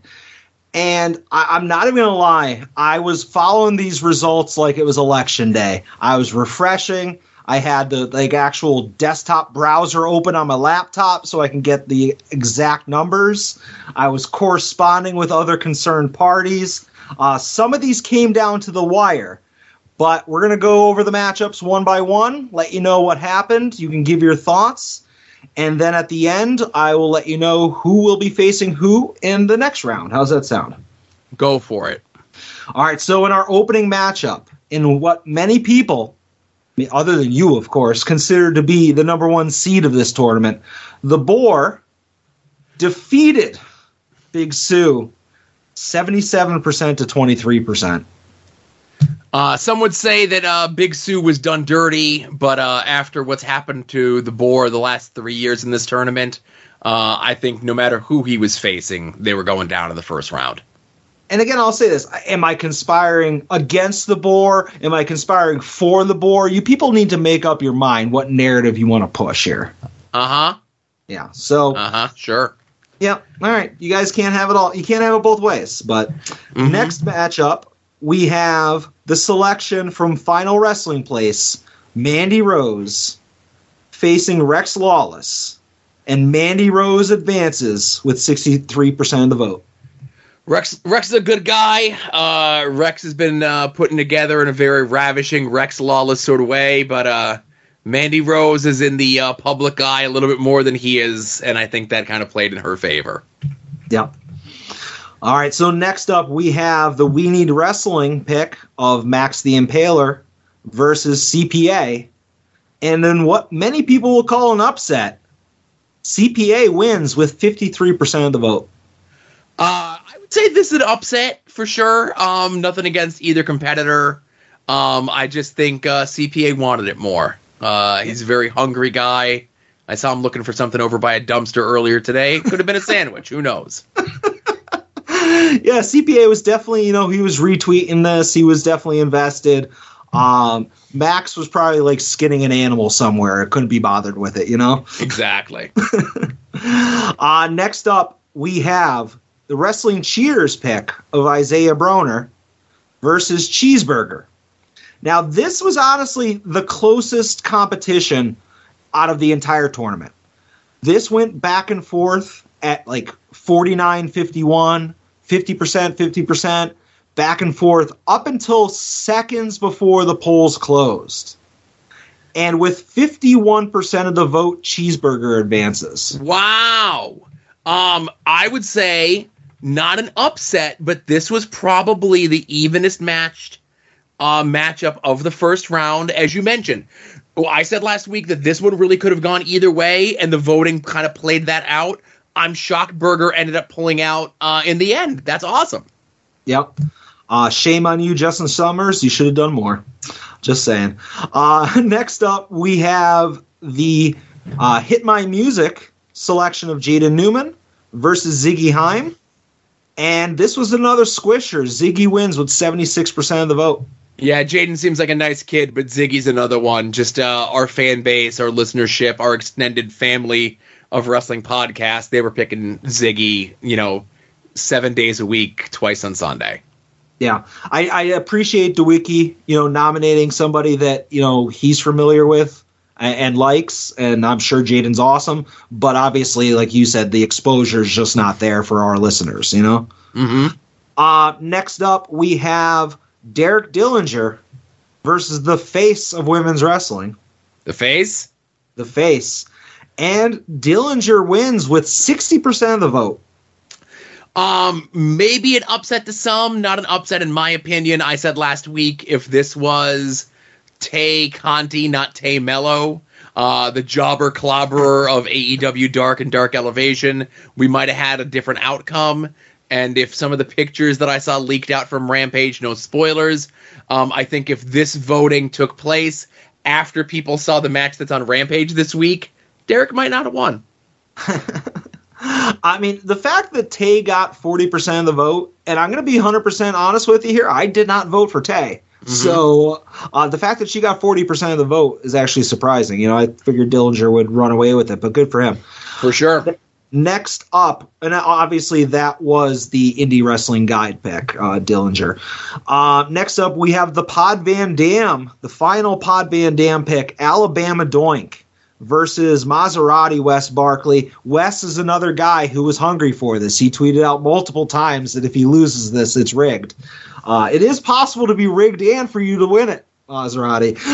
Uh, and this is one that Alabama Doink was in the lead handily for most of the week, but Wes Barkley pulls off the win with fifty-two percent of the vote.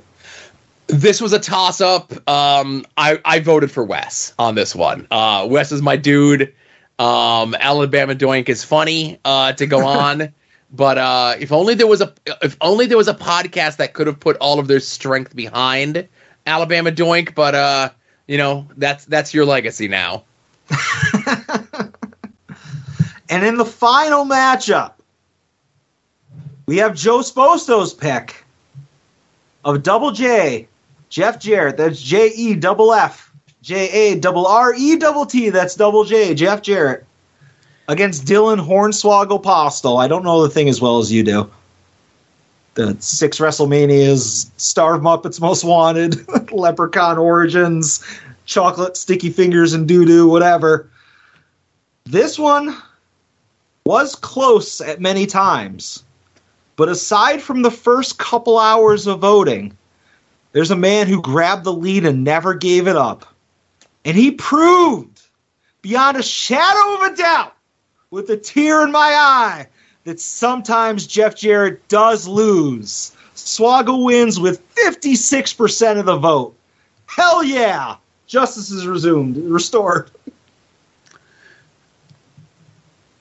So what are the uh, next round matches there, Adam? you don't, you don't have anything? No, nothing, nothing. All right, all right. Just, just. Don't want to no. let that linger for a little bit? No? Yep. All right. Sometimes Jarrett loses. Uh, anyways, the next round. These are your matchups. On the left side of the bracket, we have The Boar versus Mandy Rose. Um, tough pick. Um, this is Boar's tournament to lose at this point. I'm picking The Boar. Okay. Uh, unless um, some other news, information, dalliances, story, something comes out about Mandy Rose in the next couple days that puts her name into the, the headlines again. You know, the steam's starting to come off a little bit, and The Boar is just uh, hot all the time. All right, in our next match, we have C P A versus Cheeseburger, another matchup that could happen in real life. Yeah, definitely. I don't think these two have ever crossed paths, but this is making me want to see them cross paths uh, in the real world. Um, I like both these guys. They're both really good guys. They're both very good wrestlers as well. Uh, this is your pick 'em. I could go either way on this one. Yeah, and I'd like to address allegations that I was somehow like helping C P A win this tournament, or at least get him votes. And I, no, I one hundred percent disagree with that. I may have thrown my weight behind somebody in this tournament, um, but obviously my co-host threw her, his weight behind his opponent. Um, but again, I was not standing for C P A. In a completely unrelated thing, I appreciate the shirt that C P A sent me, and I will tweet out a picture of that later on. Uh, um, so on the other side of the bracket, we have Ziggy versus Derek Dillinger. Uh, the production explodes. This is another one that, you know, if these guys want to win, the people that nominated are going to have to really put their full strength behind them. Uh, coin flip.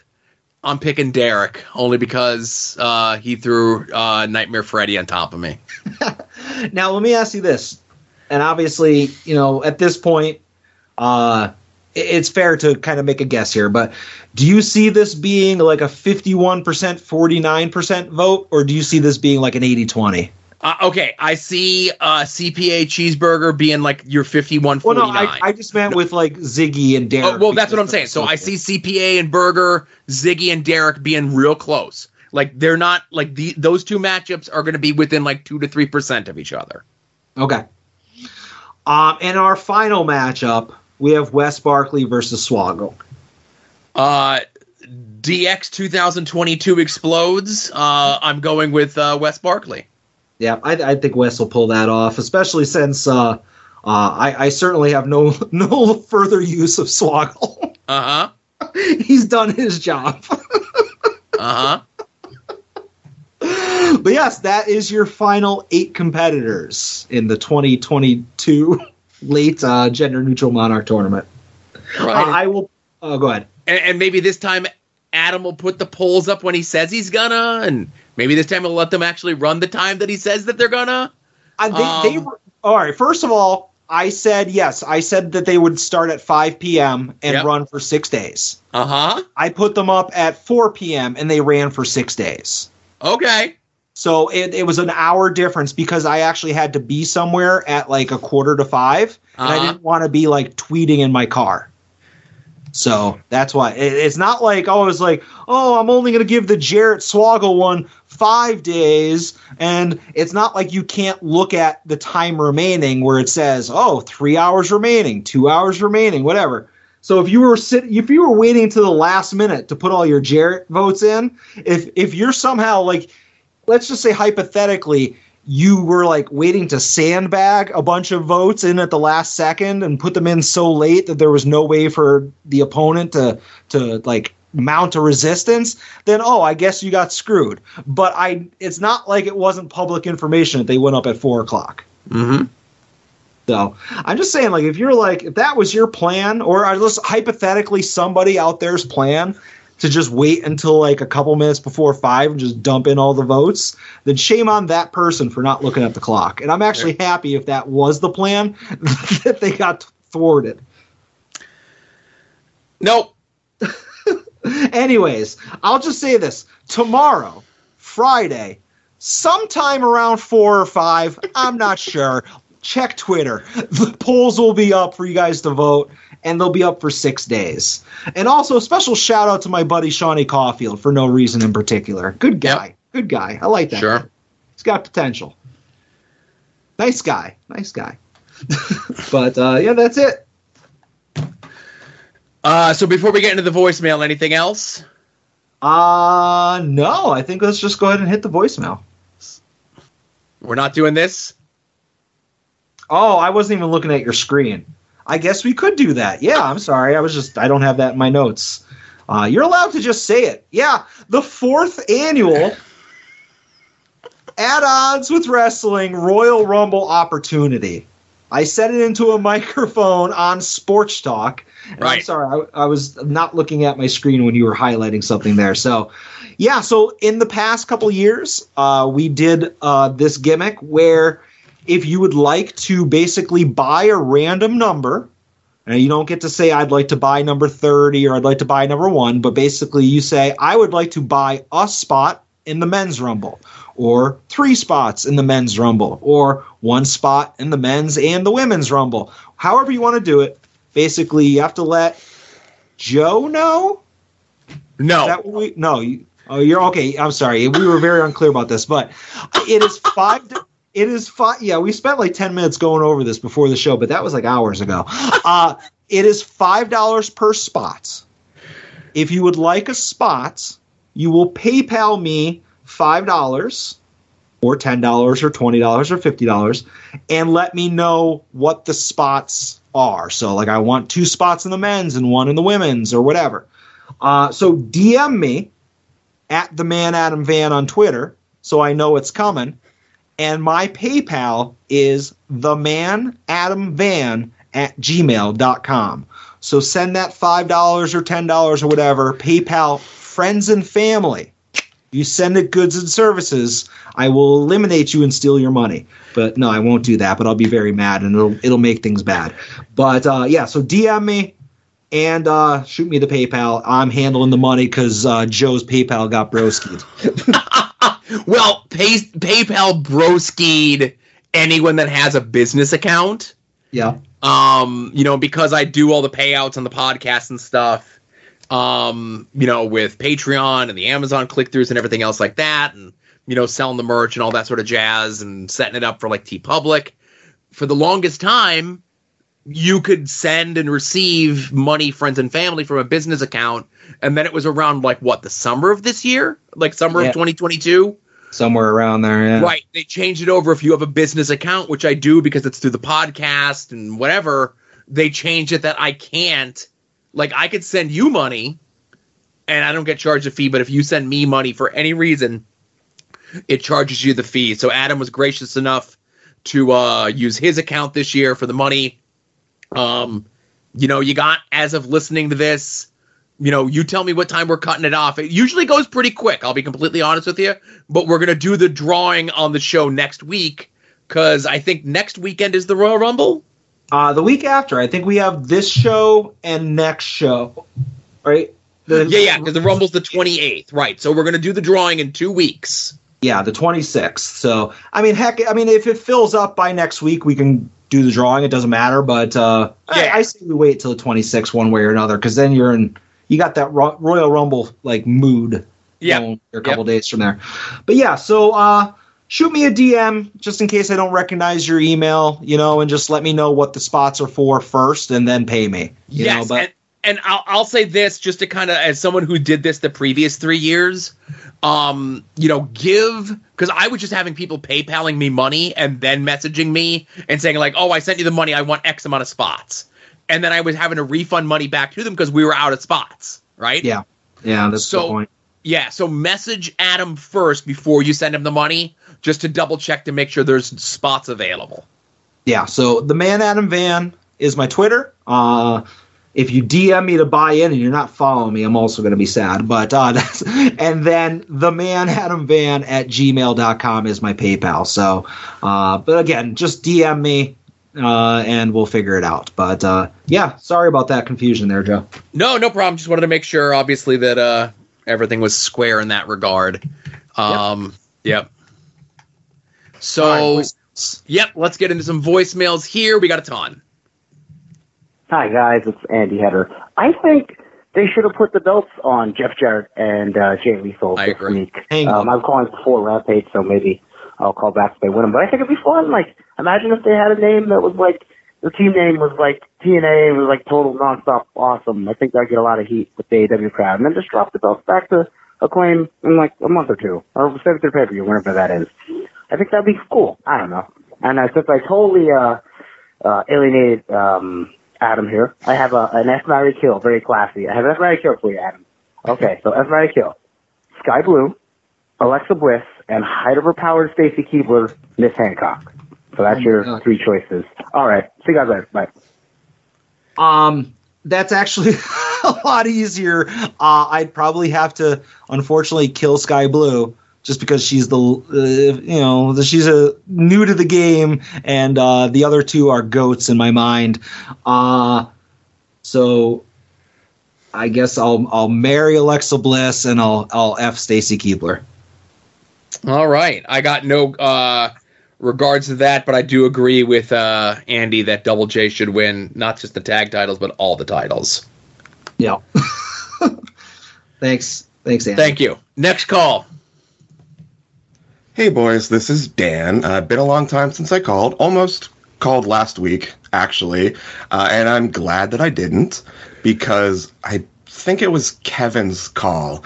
Was, his question was super similar to what mine uh, is going to be, but different enough that I still want to ask it anyway. This would be kind of lame on the same episode. So I'm wondering, what are some of the, you know, the new match types that have kind of emerged over the last couple of years that you just find interesting and fun? I was thinking about this because I watched Pizza Party Pros Pop Pop. Uh, love that name. They have a Floor is Lava Battle Royal. So uh, the winner gets a novelty drinking hat, which is placed like ten feet away from the ring. and the floor is lava. So if you touch the ground, you're dead. or slash out of the match. And it's just interesting because it's, you know, it's a battle royal. They start in, everyone starts in the ring, and there's some really fun people. There's like King Crab, Shane McCoy, Big Game Leroy. Uh, and yet, because the floor is lava, you can't have someone say, go through the m- middle of the ropes and then still be safe, because it doesn't matter because they didn't go over the top rope. So it's like it, it made them have to be more creative about what they could do to tell the story of the match. And I just found that awesome. Love that. Also found out that the local shindy near me has an all cage match show coming up. And they start the show with an outside in battle royal Ugh. with the cage, where they like hang like a... like a money in the bank briefcase or like a clipboard with a contract or something halfway up the cage in one of the corners. Everyone starts outside the ring, and then you just got to try to get the thing off the side of the cage.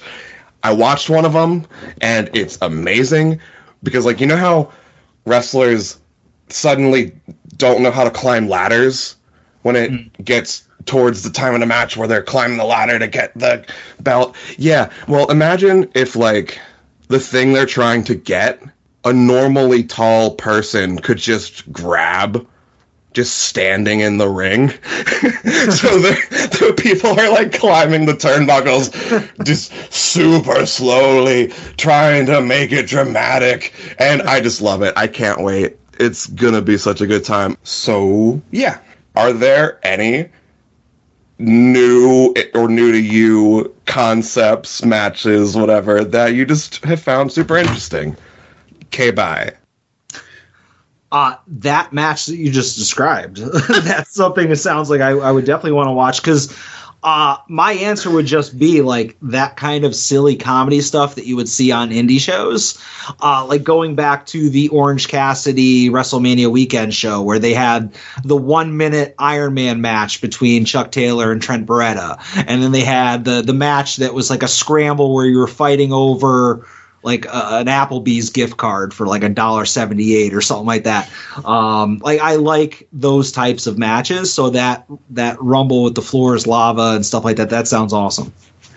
It's tough to think of a new match concept because e- either everything's been done or nobody knows how to work it. Like the promoter or the booker will have something in their head and they're trying to convey it to these two people or three people or ten people, however many people are in the match, and it just never works out the way that it's on paper. So it sounds like the floor is lava one at least kind of sort of worked out.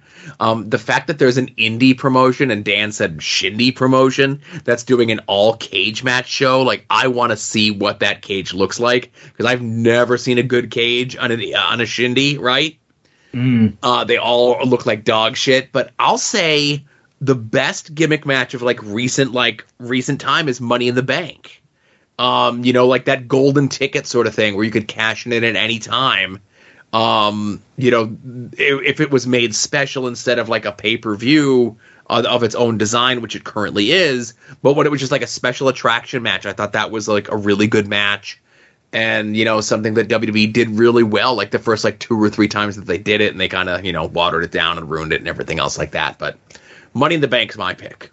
Yeah, my favorite was the one they were on like Titan Tower, and like Rey Mysterio got thrown off the roof, but then you found out he was just thrown down to a secondary roof. Right. And Bru- Brucey was in that match. That is true. That is so true. It makes it good just for that. Yeah. All right, next call. Uh, hey there, gentlemen. It is uh, Ronnie, Ronnie Two Legs. Uh, just calling back. I had a good show last week. Um, thanks for playing my call. Um, I was just going to say, though, man, well, who fucking did me dirty on that one, man? Alabama Doink versus West Barkley, my guy versus my guy. Like, man, what the fuck? Yeah, I feel like that was a deliberate sabotage. Hmm. Uh, you know, how, how you gonna how you gonna do me dirty like that, man? That's rough. I have no how how am I supposed to choose to vote between one of those two? You know what I mean? That's uh, it's pretty fucked up. But uh, I do want to thank you for mentioning the uh, my football card group on Facebook. If you like football or wrestling cards, you could join that on Facebook. Franklin Football Card Group. Um, I do actually have Instagram. I know Joe said I don't have social media. I just don't have Twitter. Um, Twitter's just a cesspool of awful, uh, awful shit, so I'm just not around on that, that site. But I do have Instagram. If you want to follow me, uh, my Instagram is at callmeron. Uh, I post mostly wrestling stuff on there, so if you want to see some A I W Day of Show stuff, I typically put a lot of story stuff on there for that. Um, I'm pretty happy today, though. I got to spread the news, man. In-N-Out Burger is is uh they're they're going to open up an In-N-Out Burger in Tennessee in twenty twenty-six. So I'm pretty excited. I know that's like three years from now, but um, that's pretty cool. So I wondered, is there anywhere that you guys like love to eat at, but you don't ever really get to? Because like obviously I don't live in California. I visit there well before my kid. I used to visit there a lot, but I only get to eat in California, and uh, it's it's slowly creeping closer and closer to me, so that makes me happy. But is there anywhere you guys, you know, like to eat at that's not in your hometown? So um, that's what I'll leave you with. Uh, sorry, no kid run-in this time. Um, mm-hmm. I'm out at, at work right now. My kid's at school. But, uh, yeah, so I'll, I'll leave you with that. So thanks, guys. Uh, talk to you later. Uh, can I just say, as far as the uh, Alabama Doink versus Wes Barkley thing, as somebody who's trying to com- like book a compelling tournament, there's going to be difficult decisions to make. So I understand that that was a coin flip for you, buddy, but I appreciate you making a choice. Yeah, uh, Pat, the first person to notice, uh, you know, that there might be some chicanery going on in the tournament. He's the only person I've ever heard say anything about that, so it must be an isolated thing.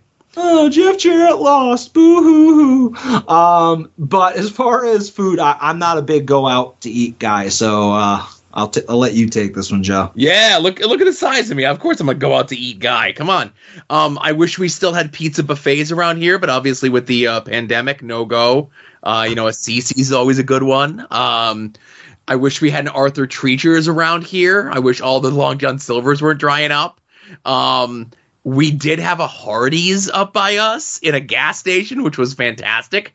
Um, and then that closed down before the gas station itself closed down. And I think they're putting another goddamn Sheetz around here. And listen, I love Sheetz, but like, there's like, you could see one Sheetz from the other Sheetz's parking lot at this point. So many yeah. of them around here. Um, but I would say a Hardee's would probably be like my number one pick. Uh, nothing better than like a big greasy, like triple decker Hardy burger. Yum, yum. All right, cool. And Mike, and I have to say condolences here, and I'm sure Pat has no problem saying this, and, you know, John put it out on social media, um, but John, unfortunately, was the victim of uh, car theft.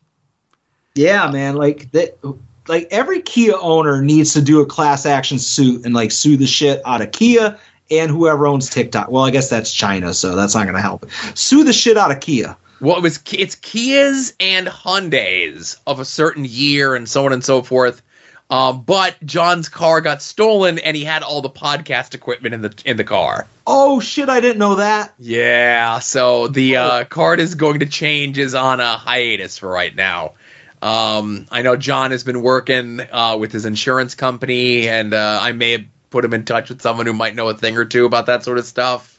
Mm. Um, but John is currently like scouring the neighborhood's ring cameras to see if they can get any footage of the, the perpetrator. Yeah. Well, I hope he finds that shit, obviously, and that sucks, but yeah, that really sucks. All right. All right. Next call. Hey, Joe. Hey, Adam. It's the other J B here.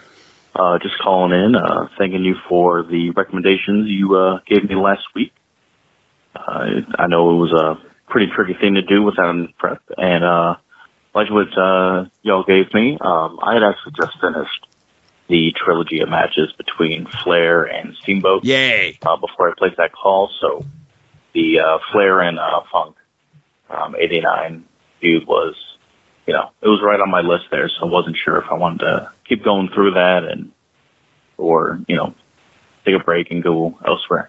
Uh, but thank you for that. Uh, no. Uh, No uh, question or additional comment this week because uh, I'm sure the uh, whirlwind of the past couple of days has given you, given y'all uh, plenty of things to talk about already. Didn't want to see it. Well, thanks for the call, other J B. Um, kudos to you every week. Your uh, connection gets better and better, and that makes me happy. Yeah, it's uh, improvements. I like it. And uh, never think anything of dropping something like that in our laps, uh, you know, putting us on the spot, making us think of stuff. You know, we don't give a topic for the voicemail, so, you know, we're leaving it up to you, the listeners, to give us stuff to talk about, you know? Yeah, I, I never feel bad if somebody's like, oh, hey, give me some examples or whatever. I, I just feel bad that I can never think of any. That's all. For sure. Next call.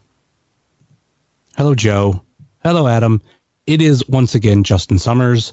Last week, you guys reviewed Ready to Rumble. Your assignment for this week is, what if Ready to Rumble was being made by W W F? So recast all the wrestlers in the movie with nineteen ninety-nine W W F wrestlers. Later. Okay. So Summers sends over this thing to me. I don't listen to the calls beforehand. Of what the roster looked like uh, in nineteen ninety-nine. Okay? Oh, that's funny. You didn't send it to me. Well, you I'm two have a different, a different set of conversations going on, right? Yeah. Um, so I'm assuming we have to have our Jimmy the King character. We have to have our D D P character. Um, obviously, it's still going to be um, uh, Jimmy Khan's kid and David Arquette as our principal actor leads, you know? Yeah. Um, and then, like, everyone else is just, like, nameless, faceless jamokes, right? Yeah. A lot of random people, too. You need to just, like, blank, to be like, all right, Carl Ouellette is like one of the, the the the posse members, and like we're gonna throw in like Sean Stasiak is just a random yeah. guy that's in like one of the stables. So I'll say this: so the uh, whatever Upton Sinclair character that Joey Pantoliano played, that's one hundred percent being played by Vince. Okay, yeah, I guess, like yeah. that's a given. Vince is in there, and you're probably gonna get Patterson and Briscoe alongside of him as well, right? Yeah. Oh, and you know what? You get the bit with, um, you know, where Sinclair tells Sting, like, you better do the right thing or you're fucking dead or whatever he says, right? That, that's Austin. Well, now, see, to me, that's Undertaker. Okay. I'm just thinking of, like, a top babyface who would want to scramble with the, like, the boss, you know? Yeah. Now, where we run into a bit of a problem is I think it's around this time that they're also doing uh, Man on the Moon with Jerry Lawler, okay? Mm. And very clearly, Jimmy the King is like, you know, a kind of sort of analog for Jerry Lawler, okay? I yeah. think you you still get your Oliver Platt type person, but he's doing more of a Hulk Hogan type character. Like a say okay. your prayers, eat your vitamins, whatever. And you get Triple H as the D D P role. Okay. Yeah. No, I can see that. Because it's obviously D D P wasn't a top, top guy in W C W, and Triple H was, I guess he was kind of close to the top guy, but, you know, he's not right. He's not Undertaker. He's not Stone Cold, you know? Right. So, I'm like I said, I think we're torn. Like, is the Sting character Stone Cold or is it Undertaker? I could go either way. I just think, um, you know, I think you've convinced me that it should be Austin. Yeah. All right. Yeah, I win this one. Yeah. Um... And I guess that's that's really it, right? Yeah, and like you get your faceless goons, like you're gonna get like Boss Man, you're gonna get Big Show, you know, you're gonna get like Rodney and Pete Gass. Like I'm sure like Bradshaw and Farouk would be in there. You know what I mean? Like they have no lines, they're not doing anything. They just have to be like grunting around. But like for the main principles, like I said, you're getting Oliver Platt doing a Hogan thing, Triple H, Austin and or Undertaker, you know? Yeah, and then, like, randomly Gangrel and Devon Dudley in the background. Right, exactly. All right. Thanks for your call, Summers. Sepia button time. Oh. Hello, Joe. Vansky. Your sepia button holder, Big Sue here, and I wish I were calling under better circumstances, but, you know, you just had to do it, didn't you, Adam?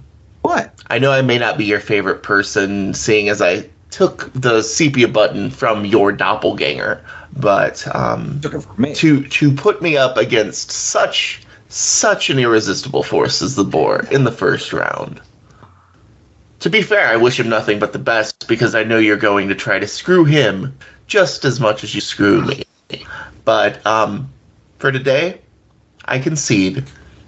But Adam, this won't be the last you hear from me. Happy New Year, gentlemen. Uh oh. And until next week. Regards. Um, I, I, I mean, I do appreciate Sue conceding there. Um, a little bit worried about what he has in store for me. Uh, I, I ask, like, if you were going to lose to the Boar, wouldn't you rather just lose right at the beginning rather than, like, lose in the finals? So I did you a favor, I guess. And uh, the only other thing I'll, I'll say is this is the first episode of At Odds in a long time that we haven't had Jeff Jarrett's theme music played on the show. And I know the uh, the Boar popped for that when he heard it. Uh, so I just want to, I actually have it queued up on my phone here. So, uh,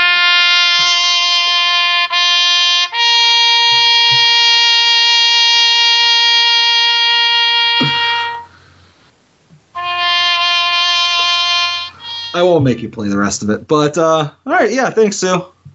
Next call. Sounds identical to what I just played.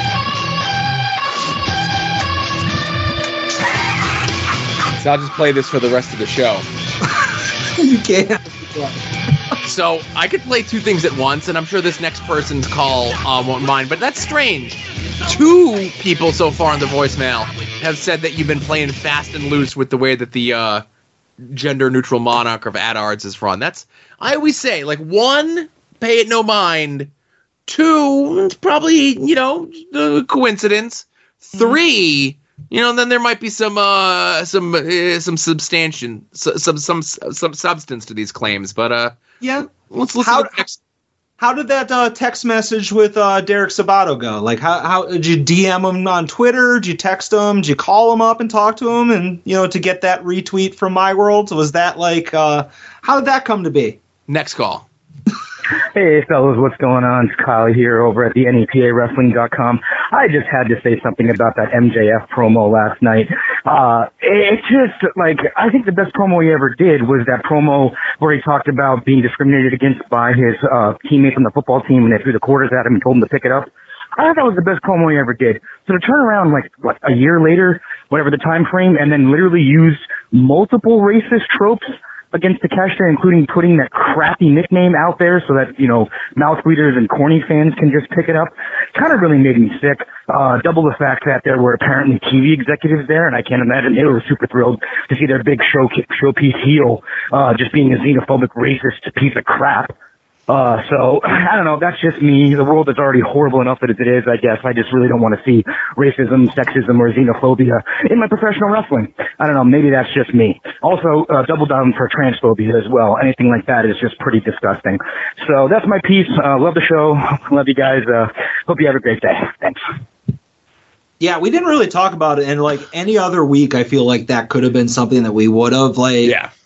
That was such a rock bottom for M J F when it comes to promos, and that's a hard bottom to hit because I feel like he just keeps digging lower and lower. And the, the promo that Kyle makes reference to, go and look for that if you haven't seen it. It's fantastic.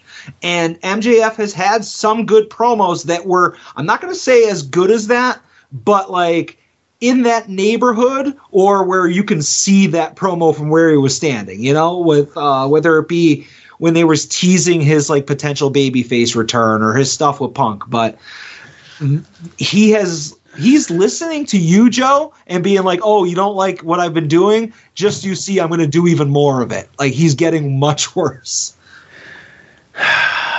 It was really bad. Like, last week's promo was bad. Like, in Brian's rebuttal with, like, the fans there had sex with M J F's mom was bad. Like, that was bad.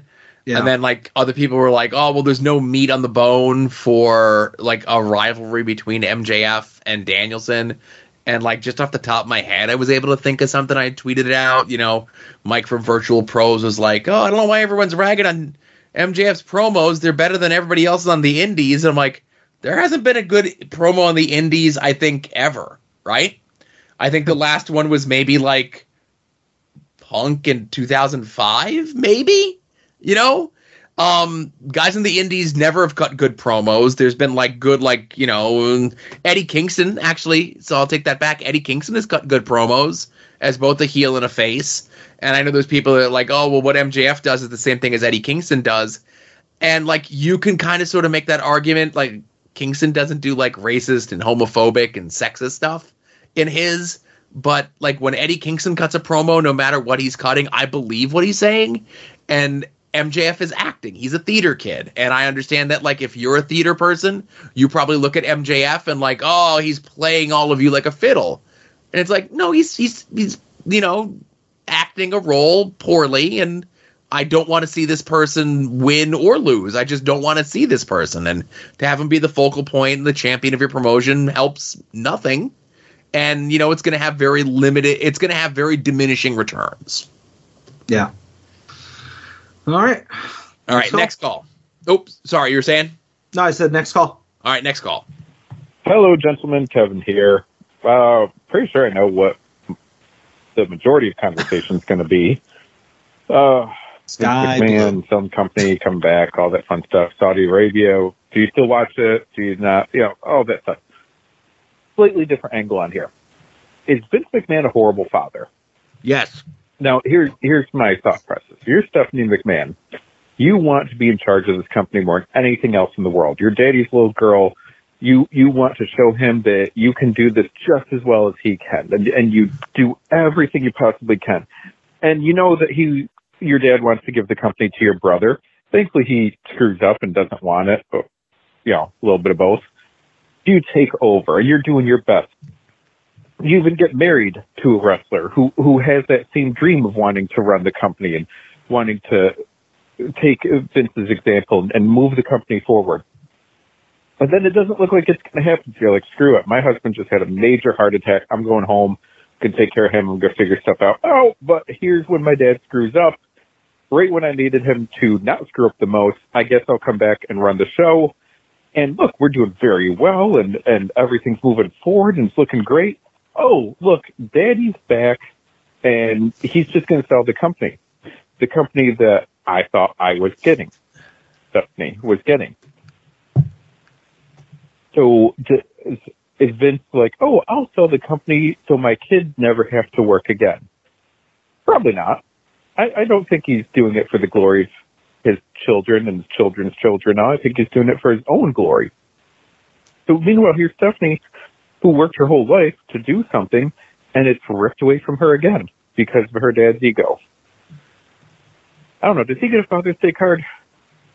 Well, that's my question here. Uh, looking forward to the show, guys. Have a good day. So is Vince McMahon a terrible father? Sure. I mean, he might be a halfway decent father to Shane, and he wants to he wants to screw Stephanie. Literally and figuratively, and he likes money. Nah, he's a terrible father. So is Vince McMahon a terrible father? Easy answer, yes. Is Vince McMahon a terrible husband? Human? Yes. Husband? You can work is he a terrible up. husband? Yes. Probably is he a terrible a ter- neighbor. Is he a terrible neighbor? Is he a terrible lizard person? Is he a terrible promoter of professional wrestling? These days, yes. Um, yeah. Is he a terrible businessman? These days, yes. Did... If if if Stephanie and or Triple H actually thought whether they're just like, oh, well, Vince will eventually leave the company to me, or Vince told them that he was going to leave the company to them and they believed him, that's on them. Yeah. There's no way in hell Vince was going to have anyone run that company other than him. Triple H got six months, and that's barely got six months. Yeah. Vince is going to outlive them all. And the big head scratcher is like, all right, he wants the money. He's a money hungry, like I, all he cares about is money. And he's going to sell the company. He's going to have a fuckload of money. And then eventually, like twenty, thirty years from now, he's going to die. And where's that money going to go? He's certainly not donating it to charity. So it's like, let's assume some of it goes to Shane or Stephanie or maybe Linda through a court order. Uh, like, then what are they going to do? Try to buy the company back? Like, just just, just leave them the company. Jesus. Yeah. All right. Next call. Next call. Hello, guys. It's the strongest man in all the land, Arthur MacArthur here. Been a while since I've called. You know, life getting in my way. Uh, first and foremost, let me just say I'm sorry, Adam, about your Steelers not making the playoffs. Uh, even though you did beat us in the last week, we, we did kind of knock you out from our Thursday night matchup from before, so you could always blame us for that. um, obviously, you know, you could have made it, but the Dolphins said, nope, it's our time. So I guess congrats on not having a losing season again, nine and eight. That extra game really helps you out there. Um, but the, the, meat, the meat and potatoes of all this, obviously, you know, the elephant in the room, W W E potentially being bought. Well, not potentially, is being bought by someone. You know, there was the fake rumors about the Saudi Arabian uh, royal family buying it, and now they're saying maybe Disney. Let's uh, let's say that anyone has infinite money. Who do you want to see buy the W W E? Who do you want to see buy them? And uh, what do you think would happen? You know, have a little fun with this uh, episode. All right, guys, that's all I got. Hopefully I'll try to call more often, and uh, you guys have a blessed night. Yeah, we have not talked to Artie since uh, he – well, I'm not going to blame him since since we lost our A I W tag team titles. So uh, it is true. He should probably call in more often, and we're good luck for him. Um, and also, if it wasn't for that extra game of the N F L season, the Steelers would have been eight and eight. Which is also a non-losing season. But uh, uh, what was this question? I forgot. Who do we want to see uh, oh, by the World Wrestling Entertainment? I said this on Sports Talk. I, w- I think Disney would be great. Marcus took exception to it because he said that Disney would just chew them up and spit them out for parts. But, I mean, I, I see what they did with Marvel. I see what they did with uh, Star Wars, like Lucasfilm, like... It's a company that isn't Saudis, so that's cool. Uh, they have, like, pretty decent human rights records in Disney. And uh, you can go to, like, a, a Disney park section that's, like, W W E stuff. So I, I think for all those reasons, Disney's my pick. Uh, I'll say Disney with the caveat of whoever says that their priority is making a physical Hall of Fame. Yeah, like even if it was in the park, right? Yeah. I don't care if it's uni- I don't care if it's N B C Universal. I don't care if it's Busch Gardens. I don't care if it's Six Flags. I don't care if it's the Hard Rock Cafe or whoever runs that. Whoever says like our number one priority is making a physical representation of the World Wrestling Entertainment Hall of Fame. That's who I want to buy the company. Yeah, and I want it in a giant like. airplane hangar size building so I can see the W C W two thousand entrance way. Yeah. So I think that'd be cool. All right. Thanks, Artie. Thank you for your call, Artie. Last call. Pink button time. Hey, Joe and Adam. It's Ed. Um, I'm hanging out here with my dog about to go get my well-deserved Taco Bell. Congratulations. Um, and I was thinking about something to work today. I want to know what you guys think, right? So somebody brought up Kurt Angle at work, and uh, they asked why he would do something. I forget what they said he did, but I said because he shoveled Vicodin down his throat, and that's why. That, that explains everything that Kurt Angle does. And I was just wondering, do you think like Kurt Angle is like the last like real wrestler, and not real as in like amateur? I mean real as in like Kurt Angle knew the only way he matters to this world is being a roided out fucking just monster, right? Who who does phony fights and takes everything too serious, and that's all he's got. So to make that happen, he's got to shove all kinds of pills down his throat and up his nose, and drink a lot, and just ruin his ruin his life because the only way he matters to this world is through phon- phony fake fights, right? I think he's the last one. And that's cool as shit. I guess you could say Jeff Hardy, but, like, Jeff Hardy not even to the extent of Kurt Angle. You know what I mean? Like, Kurt Angle, like, he knows that he's just a dumb fucking jock. And this is, this is all he's got is fucking wrestling. And he doesn't, he, he doesn't matter to anyone at all in any other way. This is the only way he, he, he matters to anyone in the world. I think that's fucking cool. But am I, like, is there somebody else? Am I missing? Is it, it's gotta be Kurt Angle, right? Let me know what you think. This is a fun topic. Okay, bye. Why does Ed just want to call in and just bury Kurt Angle for two minutes? Well, listen, you know, um, it was talking about people doing pills and drugs and so on and so forth to extend their career.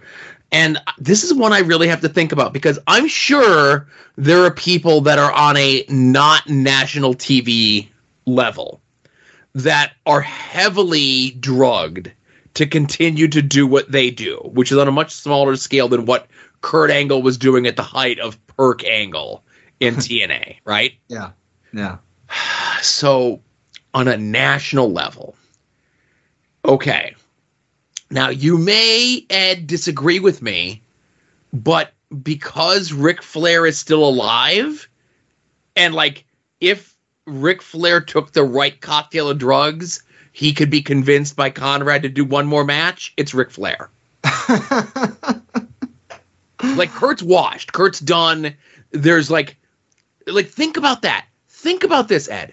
A doctor was crooked enough to clear Ric Flair to wrestle. Do you think there's a doctor out there not named Zahorian that's crooked enough to clear Kurt Angle in his current state to wrestle in his current state? I don't think so. So well, I got to say it's Ric Flair. I mean, to, to the doctor's credit, I mean, Ric Flair did pass the N X T conditioning drill. Twice is what Twice. we're Twice. Yeah. yeah so, um, yeah, no, I like that. I like that. Ric Flair. Kurt's a good one, though. Um, when you go, especially like maybe who they were talking about on the Lapsed Fan uh, this week, but when Kurt had like the dark peach fuzz stubble on his horseshoe of balding hair. Yeah, yeah. Plus he had like a shitty five o'clock shadow beard.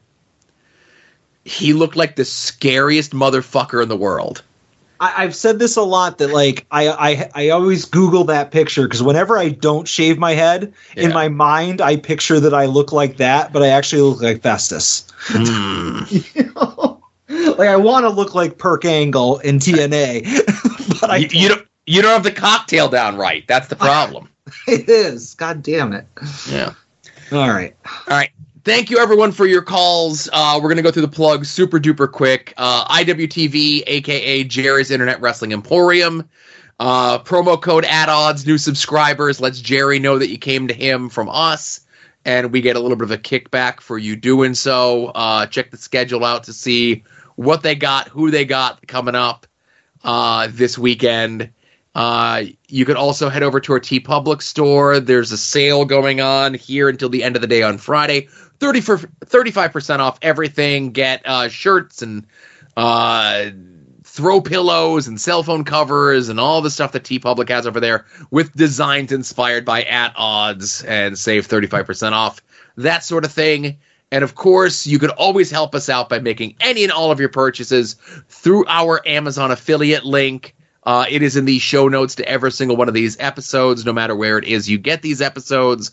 Does not cost you anything extra. They, Amazon, call it an advertising fee. I call it the thing that makes Adam happy at the end of the month when he gets his cut of the fucking money. Yeah. Uh, notable purchase, notable purchases through the Amazon click-through this week include a Ditchetier one point eight gallon small trash can wastebasket recycling bin slim profile for compact spaces, bathroom, office, bedroom, kitchen. one point eight gallon. He couldn't spring for the two gallon? What the hell? Apparently not. Yeah. Nonetheless, Thanks. thank you very much for your purchase this week. Uh, thank you for your purchase this week, this month, this year, this forever. Every little bit helps. Absolutely. And you know what also helps? Listening to these podcasts. Longbox Heroes, Longbox Heroes After Dark, Final Wrestling Place, We Need Wrestling, Porch Talk, Sports Talk, Viewer's Choice, W W E War, Wrestling Cheers, Indie Wrestling Guide, Pod Van Dam. Uh, go listen to that uh, compilation of Dwight calls. Uh, there was some stuff added at the end that I forgot about. I was pleasantly surprised during my re- my listening. Uh, Wings on Wings, Between the Sheets, Hit My Music, and If You Catch My Grift. And also go check out Joe's Between the Sheets. Um, I'm like forty minutes into it. I'll get to it. I'll finish it by the end of the month, probably. Cool. But that's it. Uh, so that's all we got there. So now it's time for money, money, money, money, money. Some might cost a little. Some might cost a lot. But I'm the one hundred dollar Vansky. ears will be bought. Money,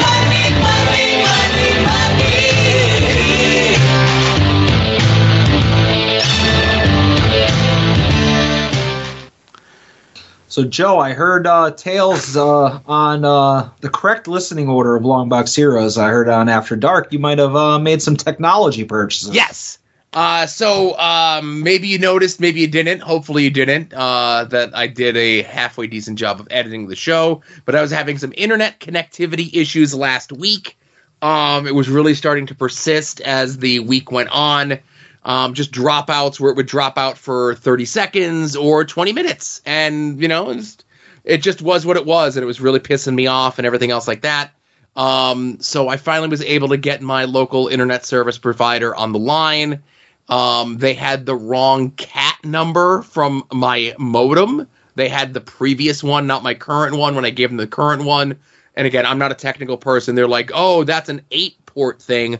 We're already up to thirty-two ports. So come to the office. You know, your our hours are the same hours that you work. So, you know, you're going to have to take time off work to come and do this. Swap it out. It's probably the modem. There you go, right? Mm. So I go, I get the new modem. I hook everything up. And it's still happening. So I call them, and they said, okay, we're going to send a technician out to look at it. Um, and it's one of those things where, like, I called it, like, eleven o'clock, and they're like, oh, somebody will be out there before five, right? I'm like, well, I work from home, you know? So whenever they come is whenever they come. So the guy ended up coming, like, at one. So he comes in. He's got, like, some sort of little app where he could check whatever's going on uh, with it. And, you know, the power, the amplitude or whatever – that the modem is supposed to be running at is supposed to be between, between like thirty and thirty-five. Mine was run at like sixty. Okay. Okay. So he goes, it's not your modem because obviously you just literally switched it out to the new one today. So let me go check to see what's going on. He went outside and it was something with, you know, when you have your cable modem and it comes wired into your home, whatever that connector is where it was coming into the house had corroded. Okay. So he had to replace that, and then he had to replace the thing where it comes in on the inside of the house, put the cables through, and I haven't had an issue since, and that was on Tuesday afternoon. Now, what he, he did mention to me that I probably would need a new wireless router. Now, when I went to go pick up the new modem, they're like, oh, do you want the router modem combo? And I said, no, I'm okay. You know, we'll just take what I got, right? Yeah. So the, the guy even said to me, he goes, no, you don't want to get the combo for whatever reason. He goes, but we do a deal where we have one. It's a big fancy thing, whatever. You know, it'll add an extra ten dollars a month onto your internet bill because you're essentially leasing it from us. And if anything happens to it for the life of it, we'll just replace it. And I'm like, okay, we'll see about that. And then I went, I looked up online and the one that he was mentioning, and like as he was saying it, I was just writing down the name of what it was, right? Um, so it was... The oh, and I just had it in front of me, so I apologize. It was a Aero Pro six E mesh, you know, uh, router, um, Wi-Fi, whatever the th- hell thing it was, right? Yeah. So is it one of like is it a system of multiple pods or is it just one? So it's just one. I could have did the thing where I have the three where I extend it throughout the house. Yeah. Yeah. And I always have the option if I want to buy more, I can. Um, but just getting the one was like one hundred eleven bucks. Yeah. Uh, it came in today. It was a real quick switch over. Um, I was able to use some of the new wires that I'd come in because I have really long old wires for stuff. So I got a bunch of new shorter wires, which will help just the clutter that's over there. And the, uh, you know, the wireless modem router the, or the wireless gimmick. The Wi-Fi thing that I had was at least ten years old. So now I have, like, the brand-new top-of-the-line deal. Oh, and uh, it's pushing out at, like, six G for the Wi-Fi, which it definitely was not doing before. Okay, I, I, I don't know if that's a number, that like, the right thing. Like okay, the right description. So, okay, so here's what I'll tell you. My Wi-Fi before was just, like, the little Wi-Fi symbol, right? Yeah. So now my Wi-Fi has a number six in the middle of it. Oh, uh, it's Wi-Fi six, which is uh, just another standard of Wi-Fi because uh, technically it, it, back in the day there was like wireless A, there was wireless B, then there was wireless N was like the latest thing. Wi- uh, Wi-Fi six is the current high-end standard of, of Wi-Fi. It just has to do with the amount of bandwidth it can handle. Right. But, so but I yeah, definitely six is is the newest one. Yeah, I definitely did not have that before. Yeah. Yeah. So uh, that's good. Hopefully uh, uh, no more drop offs of your internet. Go Fingers on. crossed. And that's all I got. You know, that was enough. All right, cool. Um, I made a trip to Target this week, and uh, just real quick, I'm not going to take a long time on my my uh, my weekly purchases, but I bought a Masterverse, like the Masters of the Universe, like their detailed figures. Uh, Masterverse is kind of like their Black Series or their Ultimates. Uh, but I bought a Masterverse Roboto because he's one of my guys. I said I'll buy any Roboto or Manny Faces or Fakors that are out there. Uh, so I got the Roboto. That was pretty cool. Uh, and I also picked up at that same Target at the same trip. Um, I don't know what series it is. It's the most recent series, but the Ultimate Brock Lesnar and the Ultimate Ultimate Warrior figures, like the most recent series of Ultimates. Oh, uh, sure. So um, I'm not buying every Ultimate because I did pass on that terrible Jeff Hardy in the last assortment. And I didn't buy the Logan Paul, uh, but these are two cool ones. It's like Top Knot Brock, and it's uh, like Ultimate Warrior where he has a duster that has Randy Savage on it, so it's kind of cool. Yeah, and I tell you, those Masters of the Universe, what are they called? Not the, the like their version of the Black Series? Masterverse. Yeah, every time I see those, man, I think to myself, I'm like, do I need those? And I always talk myself out of it. Yeah, like I, I'm lucky that I have my my rules are just those three guys, and I got the Fakor like a year ago. Uh, the Robato's in my hands, and there's a Manny Faces that's up for pre-order, like on all the toy websites. But I'm just gonna wait to find it in the wild because those, you know, they're everywhere. Right. Uh, once I have those three guys, I'm good. Like I don't need anybody else. I'm happy with those three. Anything else? Uh, I made one other purchase in the Major Pod group. Uh, do you remember like two years ago when the A E W figures first came out and like you could not find them in stores? Like Series one just did not exist. Right. And like people were like, oh, you need to buy a case off of Ringside and put them away. And then like ten years you can sell them and you can make like a million dollars. Uh, that's not the case. Uh, and if you remember, the first series had very pasty skin, and then they changed it midway. It was a so running like, change, yes. Yeah, did a running change, and most of them are like a good tan. Um, so I always wanted a figure from that series because uh, I never was able to find them in stores. And uh, then when I joined like the groups and everything, people wanted like thirty dollars, forty dollars for them. Uh, but somebody had all of the figures from the first series, and they were the original version up in the major group for eighteen shipped, like eighteen Oof. shipped each. Yeah. Uh, so I got the Series one first version Kenny Omega, which is the one where he has like the, the cleaner coat and he has like the gun finger and stuff like that. So it's kind of like the New Japan Kenny. Okay. Uh, but uh, like I said, eighteen bucks shipped. It's less than I would have paid it if I found it in a store. And yeah. I, I just never had anything from that series. So I was like, it's a good fit, you know? Yeah, now you could sit on for eight years and be worth a million dollars, right? Exactly. Now I got in, yeah. uh, and the last thing that I bought uh, was actually something that just went up for pre-order today. A lot of people are pissed about it, but I don't care because it was missing in my collection. I bought the reissue of the Ultimate Bret Hart figure. Now, aren't you the person that says never buy the Legends, uh, the Ultimates uh, now because they're just going to be out in the wild anyway for cheap? Uh, yes, I do say that, but let me give you my reasoning for this. A couple months ago... It's Mister Hitman, and you should always buy a Mister Hitman figure for whatever price they ask? That is a valid uh, reasoning, but it wasn't mine. Okay. Uh, couple months ago... If you remember, they re-released uh, an older Brock Lesnar and an older Shawn Michaels. Yeah. And they said, oh, it's because like the uh, that version was short printed and we just want to give people, you know, uh, who didn't get access to it, they want to give it to them. So I ordered those from Ringside back before I, I made my new rule about not paying the suckers premium. And it turned out that that series was not going to be available in stores. So it was only available through direct market. So Ringside, Entertainment Earth, that kind of stuff. Um, so other like regular series of Ultimates, yes, I'll buy them in a store. Like I bought the Lesnar and the Warrior. This Bret Hart, because it's a reissue, you know, it's like the best of Ultimates, they call it, but it's really, it's just a reissue.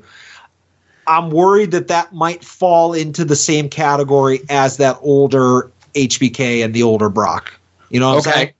And I think it was like thirty-seven dollars from Ringside. And it was pretty cheap, yeah. Yeah, and these retail thirty-three dollars in store. So I'm like, okay, for four dollars, I don't care. If I'm a sucker, I'll, I'll be a sucker. But I, I have my feeling that that Brett and the Triple H that they put on sale with it, I have a feeling that those won't hit like Walmart and Target. Mm-hmm. Well, let's hope you're right in this instance, you know? Yeah. Yeah, if they do, they do. I spend four bucks extra. I don't care. Right. But uh, that Brett is one of the like five Ultimates that I was missing back when I was a completist. Um, and I'm ha- like, it's the one I wanted the most after the Shawn came out as a reissue, you know, for so sure. Happy to have it. For sure. But uh, Joe, that's all I got in weekly purchases, but I know we're running long, but we're always we're always running long. I think you got one more thing in your ch- in the chamber, huh? I, I, I do because I, I I'm kind of pissed off.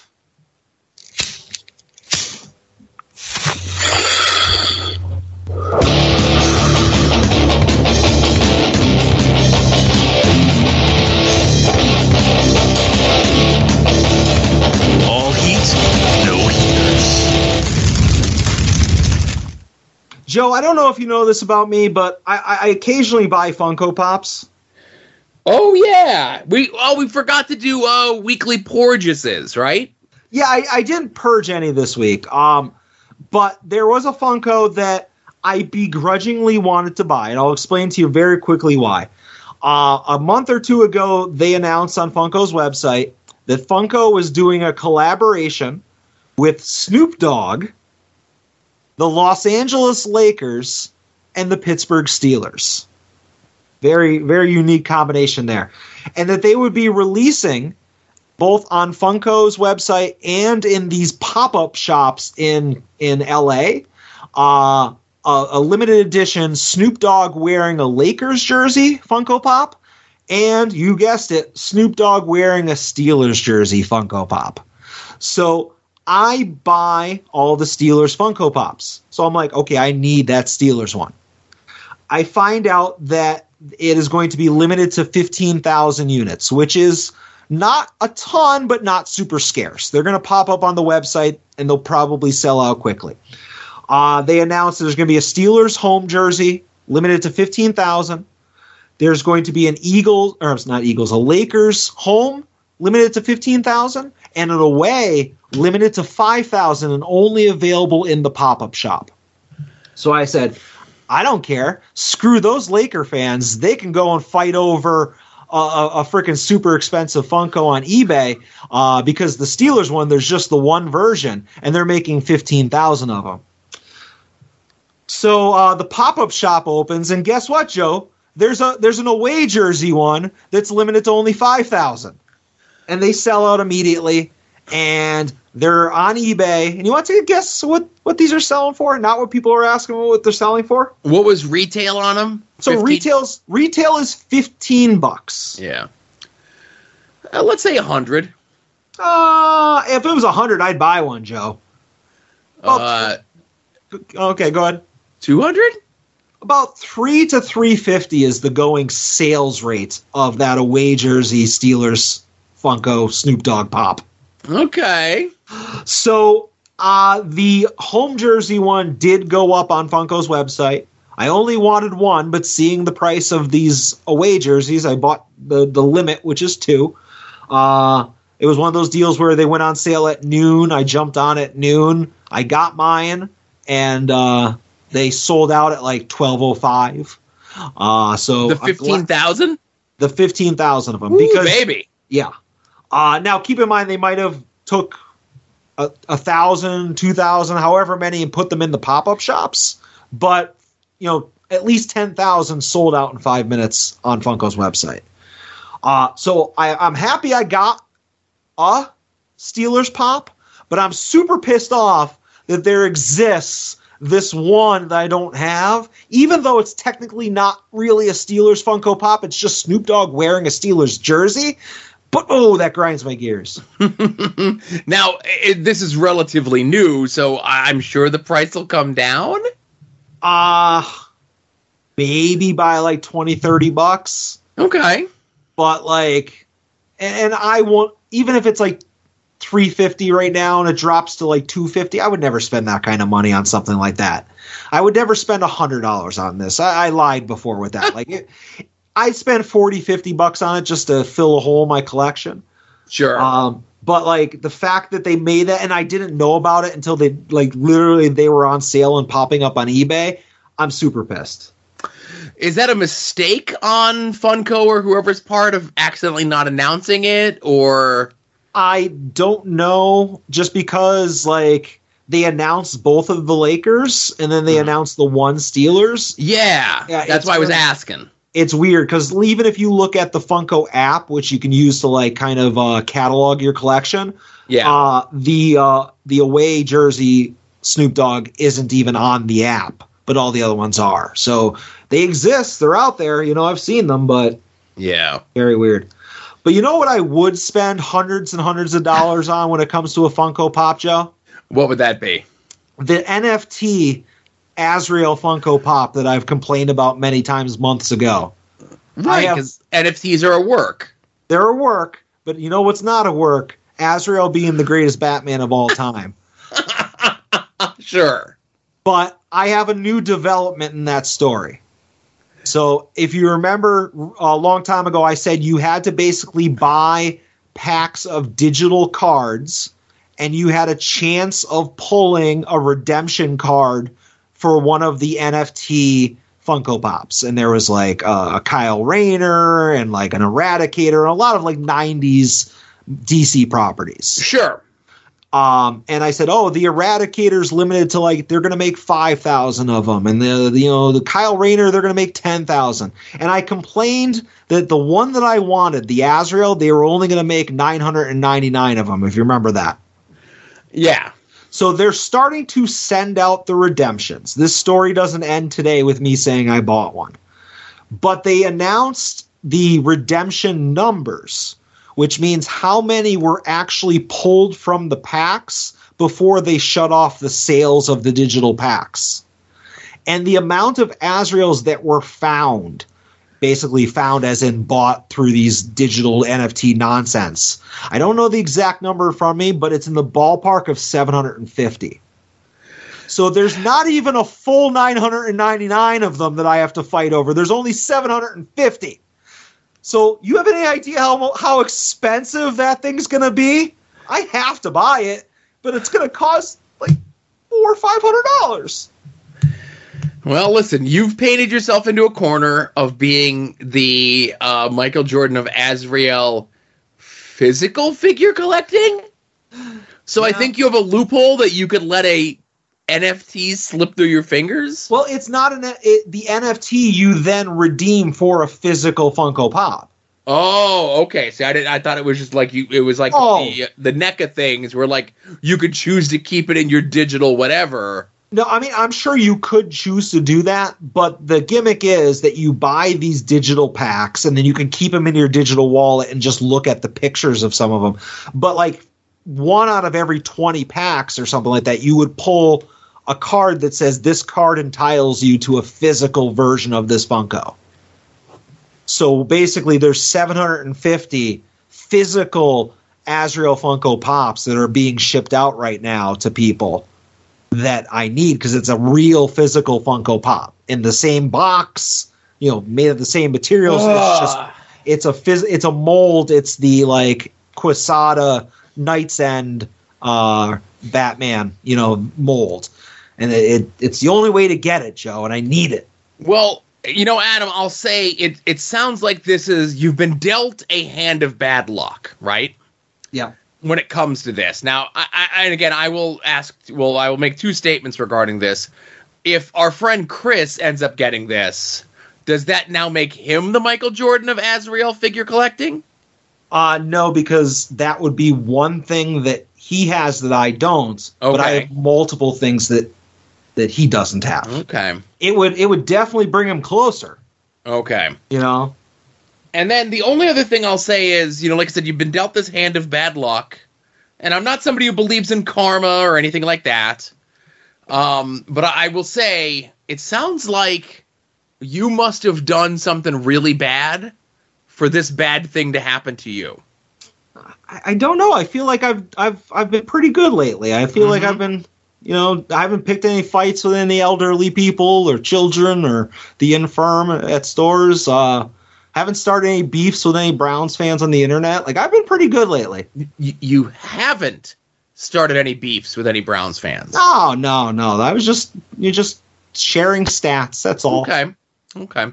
Not like putting together victory banners from scratch to taunt people or anything like that. That was a gift. Oh, a gift okay. for somebody. Like, that was a, a nice deed. I think my karma slate is pretty clean, Joe. Like, I'm looking at it right now. Nothing that I've done bad. Okay. Well, listen, you see how things work out with your seven hundred fifty Azraels and just think back to this week. If yeah. there's anything else that could have happened or that you did or said or deals that you've made, uh, underhanded things that you've done that may have put you into this situation now where you'll not be able to get this Azrael Funko Pop. All right. I, I will let you know. I'll let you know if uh, if the the one voice on my, like the angel on my shoulder starts, starts yeah. yelling at me, you know? All right. Good to know. But that's all I got, Joe. Okay. So uh, thanks, everyone, for bearing with us. Uh, these are always long shows because there's a lot of wrestling, of course, in the world for us to talk about. And then next week, of course, uh, possibly we'll have the drawing for the picks for the Royal Rumble pool. And we'll have the uh, semifinals of the uh, gender-neutral at-odds monarch. Uh, and I'm sure nothing crazy is going to happen to the world of sports and entertainment between now and then, right? Probably not. I think they got out of their system. Yeah, definitely. All right, so for Adam, this is Joe saying thanks, everyone, for listening. Be safe out there and enjoy some wrestling.